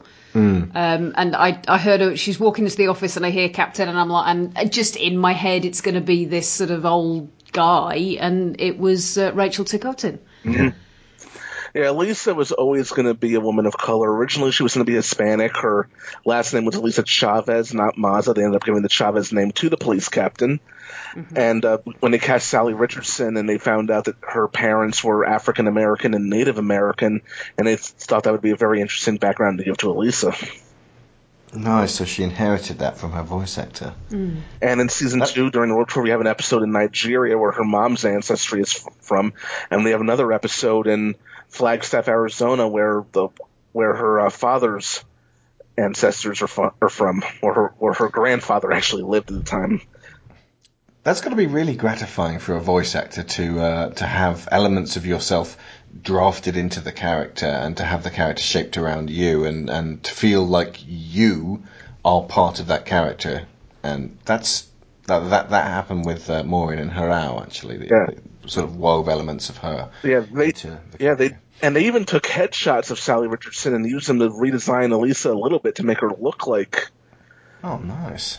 And something similar happened later on, 10 years later in the comic. There's one fan who I'm going to call out named Zehra Fazal. She's a woman of color, a Pakistani American, grew up in North Carolina. She went to the conventions that participate in those. Is she in that um, video? Yeah, she is. I think we might. I think I might remember her. Yeah. Actually, she said she was interested in voice acting. Yeah, she be yeah she it, she did become a professional actress. I saw her one woman show about growing up Muslim in America, which she did a tour on, and she and she had a character sort of modeled after her in a comic book named Shari, who is a uh, Muslim who is a Muslim and uh, a Muslim goth girl who is also a high-ranking member of the Illuminati, which we which it expands upon more in the comic books than it does in the. Uh, we get maybe one ep- one or two episodes dealing with them very mysteriously in season two, because their name dropped in the first season, but season three, the comic really blows them out of the water. We find out that their leadership is um, is the last Fisher King, Sir Percival, who holds the Holy Grail. really, really. No, I believe it. I just, I, um, I, I feel like I need to uh, get the comics as well. This is it. I don't want to commit to doing a season two on this one. Again, I'm going to have to give a hard no, folks. I might, however, watch season two in my own time, and I know Lyra, who's really loved watching season one, would definitely be up She for has. It. She has. She's really, really embraced it. it. Yeah. Uh, you know what? I, I'm I'm willing to do this r- right now. I mean, you can edit this part out. I mean, I haven't become a patron yet, though I plan to. But they're only ten bucks a piece. I'm willing to send, export you the DVDs for season two. No, that's okay. I mean, we'll get the we'll get the DVDs. That's that. The the issue of buying the DVDs isn't the problem. It's the time. It's the fact that I mean, just doing movie a day means we don't even have clear evenings to watch this kind of stuff. Yeah. We've had to um like you know after this year we're going to be moving on to doing um. Uh, like seasons, so we'll be doing like a Spielberg season and a, a Del Toro season. Nice. Um, uh, but even like with that, we'll have some time to be able to watch more stuff. But it's been jam packed this year, just Yeah, like having just- to cram in a movie every night just to be able to talk about it. Fitting in stuff that we actually want to watch just for ourselves. I haven't had chance to watch any of The Handmaid's Tale yet, which I really Yeah. wanted to see. I want to watch Preacher right now, Mhm. but uh, yeah. Side note: I did in fact watch a couple of episodes of Preacher season two that evening. Did not like it at all. Don't like most adult TV now. It's all the same. But so, so yeah, it's it's not the it's not the affording the DVDs. It's the the time about them. But and the other thing is because Lyra likes to watch that stuff. That's why we haven't watched season two of Transformers Prime yet because we have to get me and Lyra and Sharon in the room at the same time watching stuff, and that doesn't happen very often. Um, because like on our weekends we tend to go out and walk around and do stuff, and um, I, uh, I, I that you're watching movies all week. You want to you want to get out of the house. Exactly. And when I'm uh, I'm editing uh, my- on my butt all uh, all day, and uh, so like if if Lyra comes home, I wouldn't want to then watch Gargoyles with Lyra, but not with Sharon. And then when Sharon's And when home, I get don't want to watch work, Gargoyles Lyra with Sharon, but not with Lyra. Mhm. Yeah. So the, the the way forward tends to be we we watch it together, and Lyra watches stuff on her own, which makes me feel less like I'm bonding with her. So that's why us having to do season one, like 13 episodes, is a nice manageable amount. 52. The, you say that the ironic It's an thing. entire pack of cards. The ironic thing is that when they ordered 52 episodes, Greg almost had a nervous breakdown because he had no idea how they were going to do 52 episodes in less than 10 months. Uh, again, this is the way network programming happens, though, isn't it? Like you get you get the uh, a nice, safe, manageable thirteen episode first run, and then like, it, was, it was the same with the Transformers originally. That first season's quite short, then season two is stretched across four discs because it's huge. That never happens anymore, though, with animation. Is that not that not actually what happened? They they keep it even. Yeah, m- mostly, or, or they might go from 13 to 26 or 26 to 13, but you you're mm. never going to get a cartoon show an entire season that's over 50 episodes anymore. I haven't seen that happen in Well, that's, ages. that's a a year's worth, isn't it? And that's not how they arrange TV seasons in America. Batman the animated series was similar as well. In fact, it's all messed up in terms of actually when season two ends and season three begins. Um, but but yeah, I mean, I still think that we are in a, a golden age of animation with some of the just absolute best stuff coming out. I agree. Things like Steven Universe and uh, uh, Gravity Falls, God rest its soul. Um, just some really great stuff. As much as I love Ulysses 31, Yeah. it, the the older stuff is so simplistic, with the exception of the original version of Mysterious Cities of Gold, which is way better than season two, which I still quite like. But the original Mysterious Cities of Gold is incredibly good. Dungeons and Dragons as well has has a degree of complexity to it. Yeah, it has a degree. That had Michael Reaves on as the head writer, I believe, who worked on this show. D and D. Yeah. Seriously, Yeah. That would stand to reason, actually. that makes so much sense. Yeah. Okay. we should do a D&D show. We definitely should do a D&D show. I don't know, guys. Uh, we we might need sponsorship on this one. I don't think Sharon's keen enough.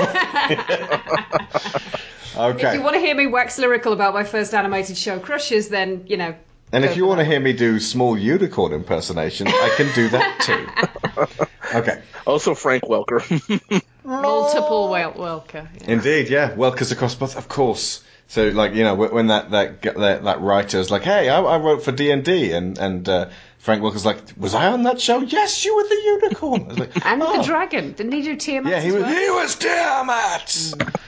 What a great voice. But yeah, Michael, Michael Reaves. If you've ever watched a cartoon in that era, you know Michael Reaves' is work. He wrote episodes of Batman animated series before going over the Gargoyles. Oh, Uh, nice. The one where Gordon gets shot. Oh, I am the um, Night. That was Michael Reaves' script. I am the Night. Okay, sorry, I was thinking of Over the Edge. Different Gordon. Yeah, it's a different Gordon, but uh, it's been a long time since I've watched. it. I should watch Batman the animated series again. Like I need an excuse to. we would probably talk about TV so much more if we weren't under such pressure to cover it in this level of depth. If we could just meander and chat shit about TV and, and animated shows, it'd be so much easier. But we've got this reading.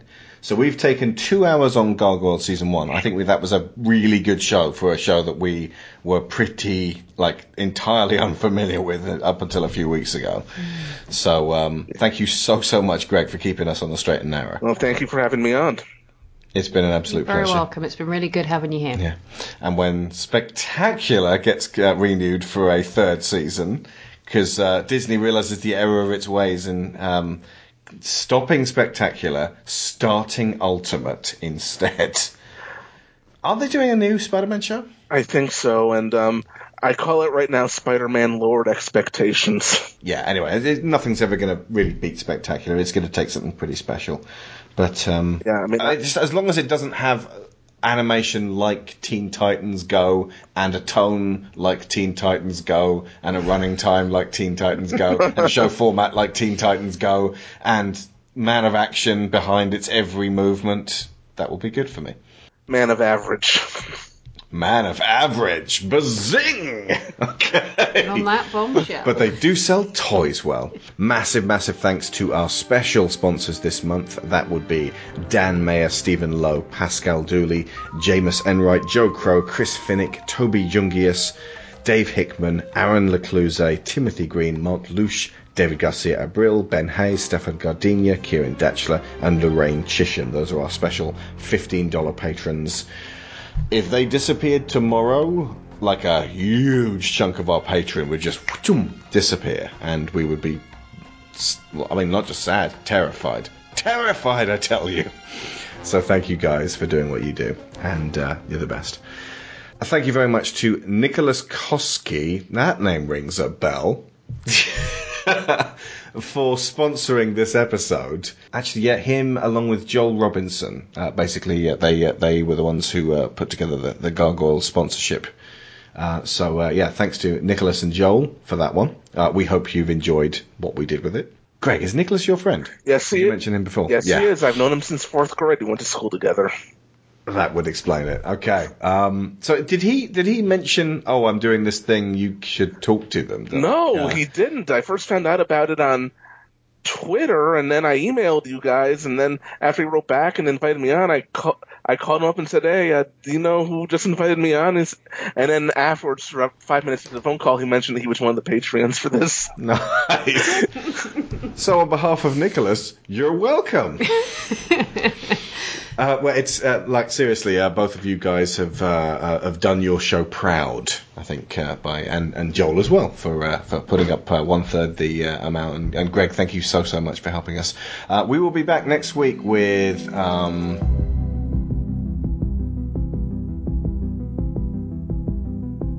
Stranger Things, the first of our two part show on this Netflix series. If you haven't, for some reason, watched it yet, watch it.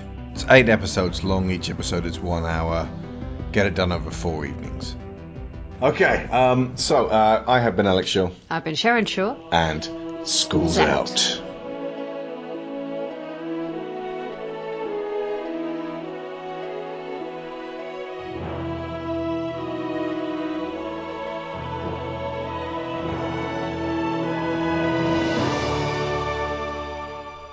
I was really outcast in high school and made fun of all the time and went home crying after school every day. And uh, basically, the, the Gargoyles fandom became my family. And they, you know, were the people that I came home after school every day and chatted with. And it's because I could look forward to seeing them online every day that I made it through high school because I had no one else. Camaraderie. My family. In a way, Gargoyles is about the process of becoming human. I think a very human quest is finding your place in the world and learning how to be accepted and accepting of others. There's an attraction for people who feel outcast. These gargoyles characters are kind of, you know, isolated and they can't come out in the open because people will fear them or, or hurt them, but they want to do what's right. They want to protect people and help people, which there's a lot of people out there that feel outcast from society, but they really want to do the right thing for people. And that's, you know, the show kind of hits this nerve that no other show has ever hit before. You get to celebrate the content of someone's character as opposed to but, but the color of their skin or their outward appearance. I mean, that was to me that, that to me is the most impressive element about about gargoyles, because it it it it forces you to deal with who they are, not what they look like, or anything anything external. You are dealing with you know internal principles about these people. I see no walls to guard this city. Well, our biggest worries aren't from outside, they're from inside. That I am all too familiar with. You have a show that teaches you something, you have a show that entertains you, you have a show that talks about social issues. What better thing do you want in programming? You know, Goliath, you may be the best thing to happen to this city in a long time. I have many favorite characters, and if I had to pick one, I would say Goliath, because he is such a deep and complicated character with so much tragedy and so much intensity and passion. We will save the humans, and we will have our revenge. Like all great uh, cartoons, uh, great stories, it's for kids and adults. Everybody can get something out of it, and we were blown away. It's a show for everybody. It's a clever show. It is not just throwaway cartoon entertainment. It's full of dozens of upon dozens of really amusing lines. Every time I mention the show, people always perk up and go, oh God, I love that show. They were like real people, and uh, the audience responded. It continues to stand the test of time and it continues to be interesting and intellectually engaging. I've been in this business for 25 years, and it was some of the best fun I've ever had in life. I think we've created something, and the fans have sustained what we created so that it can go on indefinitely. The truth is, if it comes to an end tomorrow, I'll be grateful for what we had. And if it goes on long after I'm gone, then that's pretty cool too.